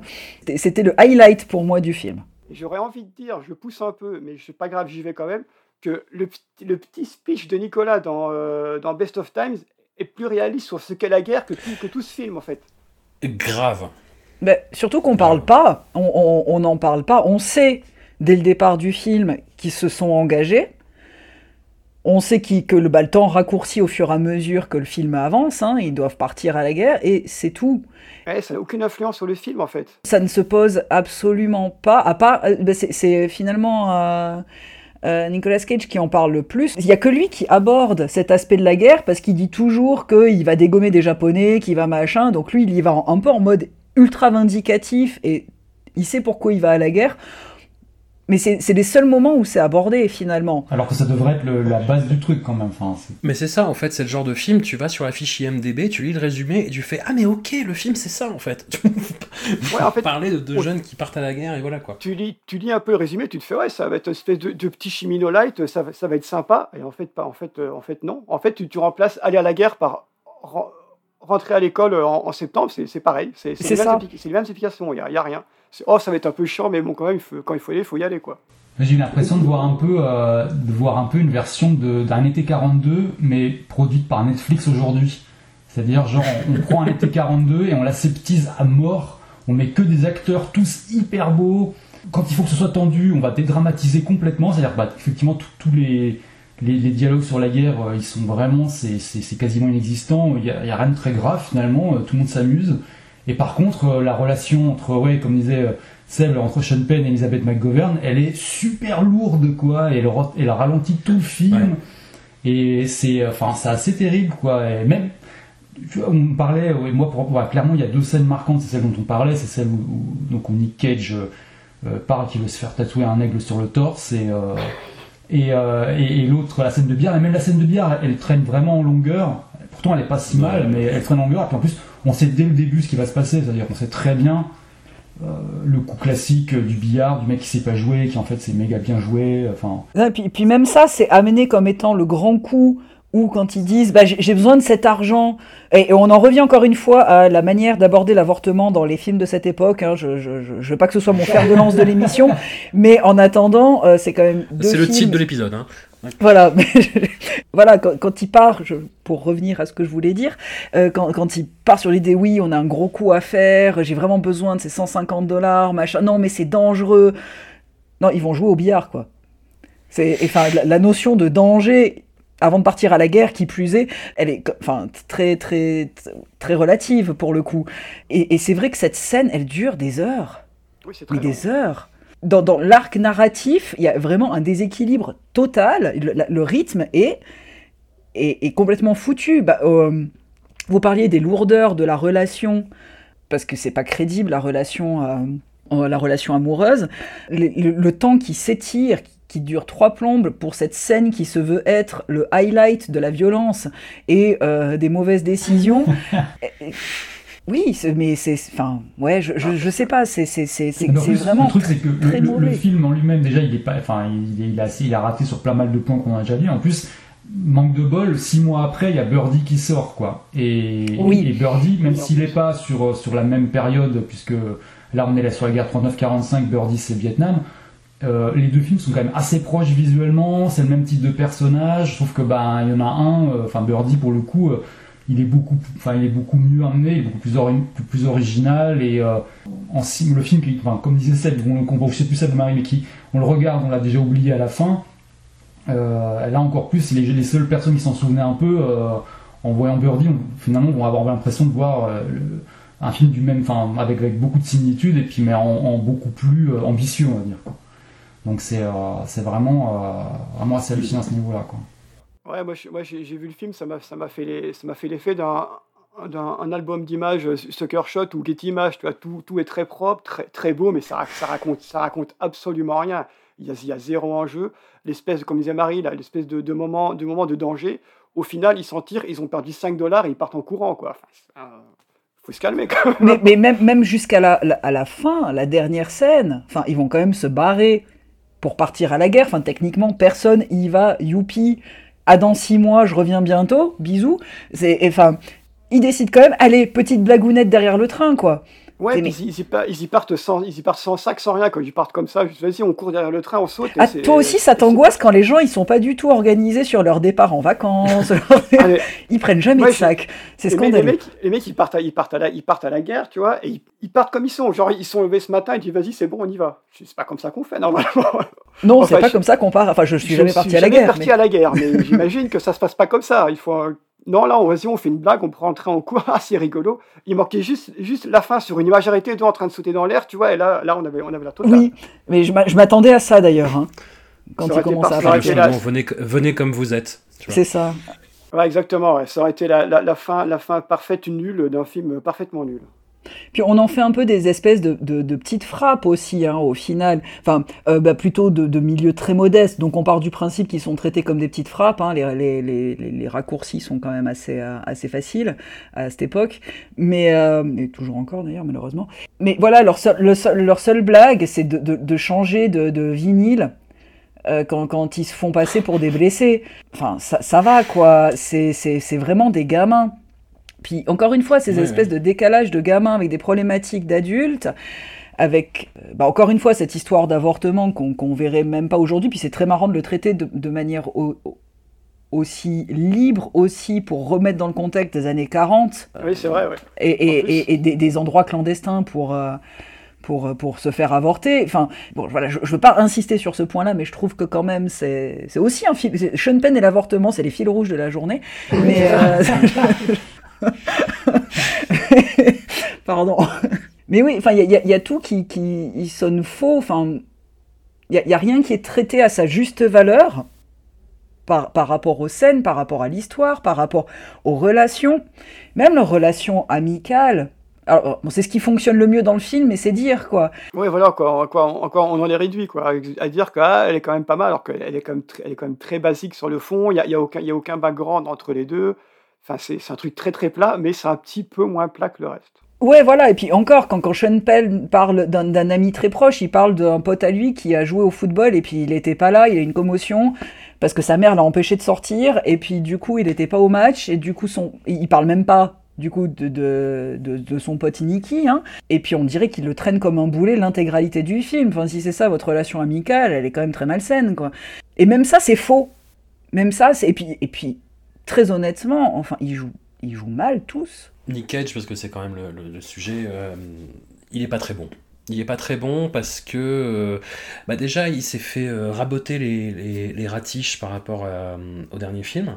Ouais. Il, il a cette espèce de, de coupe de cheveux gominée en arrière, un Marcel, enfin c'est une espèce de, de James Dean propre en fait. Mhm. Et il n'a pas son identité ni sa personnalité d'acteur, il est dans un truc complètement aseptisé en fait. Moi je, je le retrouve pas vraiment.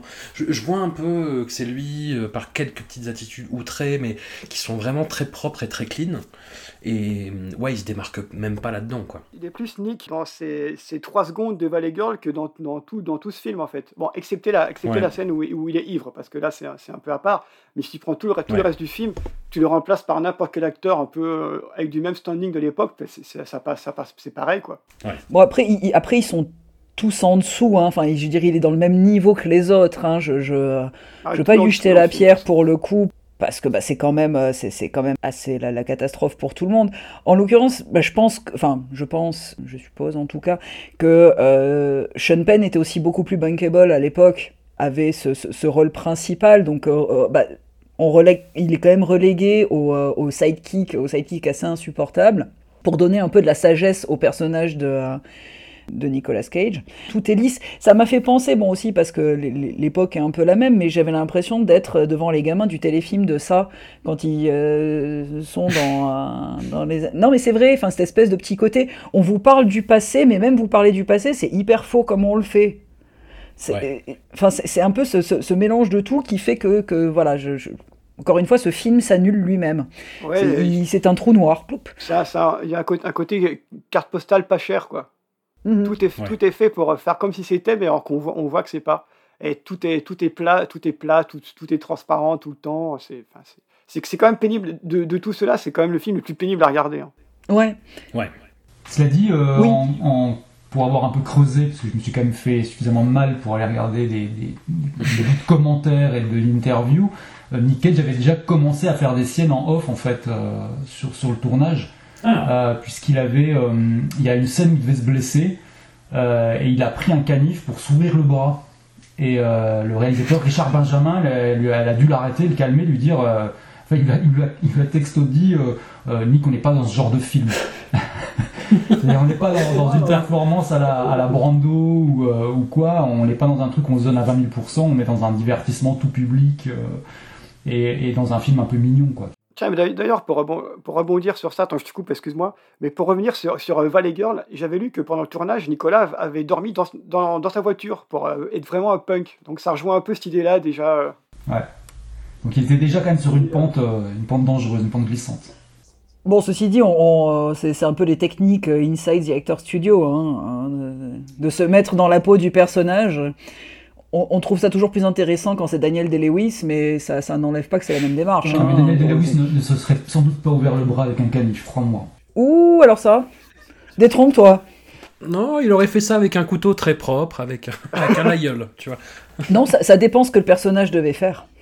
Alors, Non, mais Sean Penn, ouais, c'est le, c'est le troisième film qu'on chronique quand même sur Discordia des années 80 euh, avec lui. On avait parlé de Nous ne sommes pas des anges avec De Niro, euh, qui était déjà pas terrible, hein, et où, où lui était vraiment un acteur euh, assez médiocre. Alors après, euh, on, on- on en a parlé avec Marie euh, un, un peu en amont, euh, il, il s'est rattrapé en tant qu'acteur dans les années suivantes, mais là, qu'est-ce que le fuck quoi? Qu'est-ce que les gens voyaient dans Sean Penn à cette époque? Moi, ça me dépasse. Bah, moi, je me demander qu'est-ce que- qu'est-ce qu'on lui voit encore maintenant, tu vois? Bon, je suis un, je suis un peu dur, mais euh, moi, je, ah, Sean Penn, à part, à part quelques films, tu vois, je me, je me demande toujours. euh, là, j'ai, c'est un autre truc, mais c'est le, le, le- le Sean Penn euh, metteur en scène.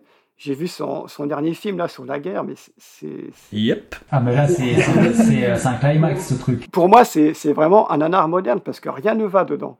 Rien ne va, tout est très gênant. Alors c'est un film qui s'appelle The, The Last Face, The qui Last avait Face, été en voilà. sélection euh, officielle à Cannes et qui était passé le dernier jour de la sélection et où tout le monde avait dit non mais on n'a pas vraiment vu ce qu'on a vu, hein on va l'oublier, on va rendre service à tout le monde. Ah on non, non, non, on va pas, on va pas l'oublier, t'inquiète. Non, non, non. Mais c'est un, c'est un monument d'obscénité de Last Face, mais qui est incroyable, sur des, des, des- des top modèles d'ONG qui vont sauver les petits Africains parce que euh, voilà ils peuvent pas se sauver eux-mêmes. C'est abominable. C'est ce que je disais à ce que je racontais à Marie hier, elle voulait pas me croire. Le film s'ouvre sur un carton en disant ouais il y a eu tant de millions de morts euh, au Soudan, il y a eu tel génocide dans tel pays et une douleur qui n'est comparable en Occident finalement qu'à l'amour impossible. Trois Ah, petits ça, points. ouais. Entre un homme, trois petits points, et une femme. Non, mais c'est vrai que j'ai du mal à le croire, mais du coup, il va falloir que je, je, je vois parce que c'est, c'est, ça me paraît exagéré. Alors moi, si, alors moi, si, si- si- si on me lance, je pars, je pars sur 10 heures sur ce film, il n'y a aucun problème. Alors là, euh, Bah, ce sera la prochaine série spéciale Sean Penn. Mais c'est- c'est c'est- c'est très dommage quand même pour Sean Penn parce que bah, moi je me rappelle, j'étais bah, j'étais enfin, oui, gamine plus ou moins, enfin un peu moins gamine, mais euh, quand j'étais allé voir Crossing Guards et puis, euh, et puis The Pledge, je l'avais trouvé très bien. ah, oui, bien sûr, Hmm. tout à fait. Bon après il y a Benicio del Toro dedans qui est quand même un très très bon acteur, mais euh, C'est terrible. J'ai dû faire, enfin, en aparté, j'ai dû faire un, un, un- on the side un boulot sur Jack Nicholson et j'ai dû mater pas mal de films de Jack Nicholson et Crossing Guard, mais je, je me suis dit, mais comment est-ce qu'on a pu trouver ça bien à l'époque? Ah ouais? Ah non, j'ai trouvé ça mais abominable, cette fin Mais c'est incroyable C'est incroyable Merde. Le- Je trouve qu'il y a un truc réussi dans ce film, c'est le générique, c'est tout. Le générique avec Jack Nicholson qui marche au ralenti, je trouve ça assez chouette. Et ce qui, m'inquiète, c'est que je, dois, revoir The Pledge là. Ça, me- pose, ça me, vraiment, ça m'angoisse. Alors, euh, euh, bon, je, remets dans le contexte parce que je l'ai pas revu depuis. Crossing Guard, je l'ai vu au. euh, c'est- pas pour me justifier, hein, mais euh, Crossing Guard, je l'ai vu. Je l'ai vu en, en 95 au cinéma, du coup, et c'était à sa sortie au cinéma, et puis, bon, en l'occurrence, j'avais 11 ans. Ah oui bon, j'ai toujours été très bon public, mais je, je pense qu'à 11 ans, ça, ça marchait plutôt bien aussi pour moi, ce genre d'intrigue. Puis c'était les premières fois où j'allais au cinéma toute seule sans mes parents aussi, alors du coup, j'étais. Ah, c'est juste. Et, Ah, et en même ouais. temps, je suis assez fier de moi d'avoir choisi ce genre de film. Bah, c'était, à l'é- à l'époque, c'était une grosse sortie, et puis euh, moi j'en avais 19 pour le coup, et ça a marché quand même. Hein, je veux dire, c'était, c'était, euh, j'ai pas un souvenir d'avoir trouvé ça mauvais en fait. Mais là, de le revoir, j'étais, j'étais, enfin, c'était hallucinant quoi. C'était la fin, la fin, la, la fin, elle est un, la, la, la- la scène finale, c'est un truc, mais bah, c'est proche du nanar, hein, c'est proche de, de, de The Last Face, hein, vraiment. hein. C'est hallucinant. Bah c'est c'est ça euh, en fait, c'est que j'ai- pas poussé le vis jusqu'à le revoir, mais parce que j'ai pas eu besoin aussi. Voilà, pour, moi non plus, euh, j'aurais pas, je voilà. serais peut-être pas allé jusque-là, mais j'ai eu besoin, j'ai eu besoin. J'ai presque envie de te suivre dans ce sacrifice et peut-être d'essayer de le revoir. T'as dit, la filmo de Jack Nicholson, c'est un bonheur à regarder. hein. Ouais, alors ça oui. Ouais. Mais je pense que d'ailleurs, j'ai dû, j'ai dû aller le voir à l'époque parce qu'il y avait Jack Nicholson, et puis que moi, euh, étant fan de Batman euh, depuis euh, mes plus jeunes années, j'avais cette image du Joker en tête. Donc je pense que quoi qu'il arrive, je me disais, bon, il y a Jack Nicholson dedans, c'est une plus-value. Allons-y. Donc je réfléchissais pas plus loin, hein, mais... Non, mais ça, ça mériterait qu'on fasse un épisode sur The Last Face, en tout cas. Je, je- je- je suis tenté, je suis saucé. Ah ouais Je suis saucé. Dis- disons que le film avait sa petite réputation quand il est passé à Cannes. J'avais deux, trois euh, camarades pervers qui m'avaient dit euh, Oh, Regarde ça, regarde ça. Et je me suis fait une petite séance privée parce que je l'ai joué. Bon, pas, devant beaucoup de gens, hein, je vous rassure, mais je l'ai joué. Et du coup, je l'ai regardé et j'ai fait Ah ouais, ah Non, regarde. ouais. C'est c'est incroyable, c'est Pour te incroyable. dire, je, je l'ai pas revu depuis le cinéma, je m'en souviens parfaitement, alors que j'ai vu Les Moissons du Printemps hier matin, j'en ai aucun souvenir. Quand même. Bah, je, je crois que j'ai même plus de souvenirs de ce que vous avez raconté sur un film que j'ai pas vu que sur un film que j'ai vu. Voilà. On, on commence sur un petit épisode. On commence sur un petit épisode. C'est vraiment l'arrivée de, de Nick Cage au monde. Dans le deuxième, dans le prochain, euh, dans, dans 15 jours, si tout va bien, on, va parler des films de son oncle, Francis Ford Coppola, dans lequel il a joué. Donc Rusty James, Cotton Club et Peggy Sue s'est marié.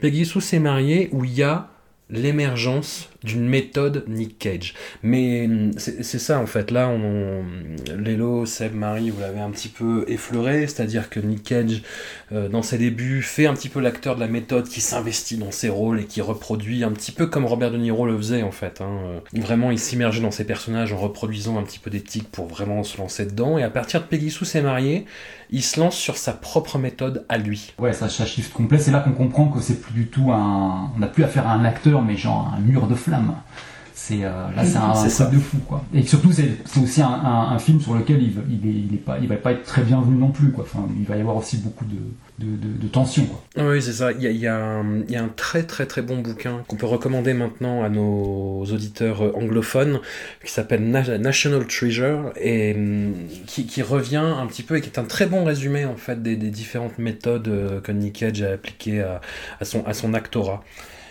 Et, et qu'il rend, euh, et qu'il rend si fascinant. Voilà, là on, en- on en est aux prémices, on commence doucement, mais euh, tellement de belles choses nous attendent. Là, on a vu, on a vu, on a vu la, la chrysalide, on, a- on attend les papillons maintenant. Ah mais déjà moi je suis saucé hein. Bah, dé- déjà ce que j'ai- rien que ce que j'ai vu moi ça me, ça me remplit de joie donc euh, ouh, le reste je n'imagine même pas. Un immense merci à vous en tout cas et puis à dans 15 jours. Ouais, à dans Merci 15 jours. beaucoup. Un grand plaisir.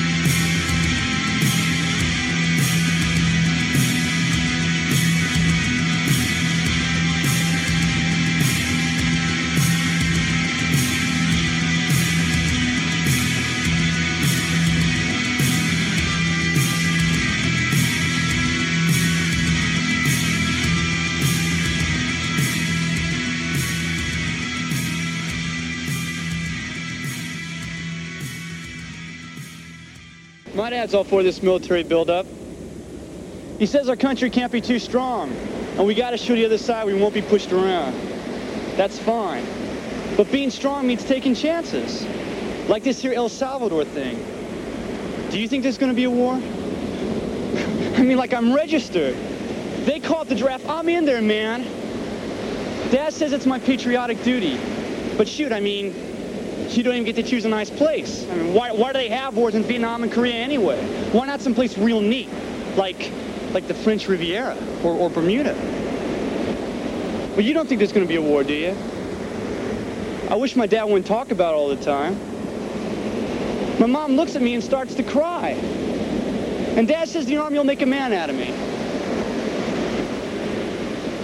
Look at that. Huh? I thought I was a man already. Dad was in the Korean War. He talks about boot camp and how he and his friends went off to Tokyo. Sounds like fun. But when I ask him, hey dad, what about combat? He dummies right up. Gets this faraway look in his eye. Changes the subject. Tell you one thing. You date a girl and start talking about maybe going off to war, and she gets real cuddly and affectionate. So I guess it's got its good points. Anyway, I'm not going to worry about it. I got college next year if I can keep my grade level up. I never got good grades. It'll be a tough four years. I just hope we don't have a war. It kind of spoiled things, you know what I mean?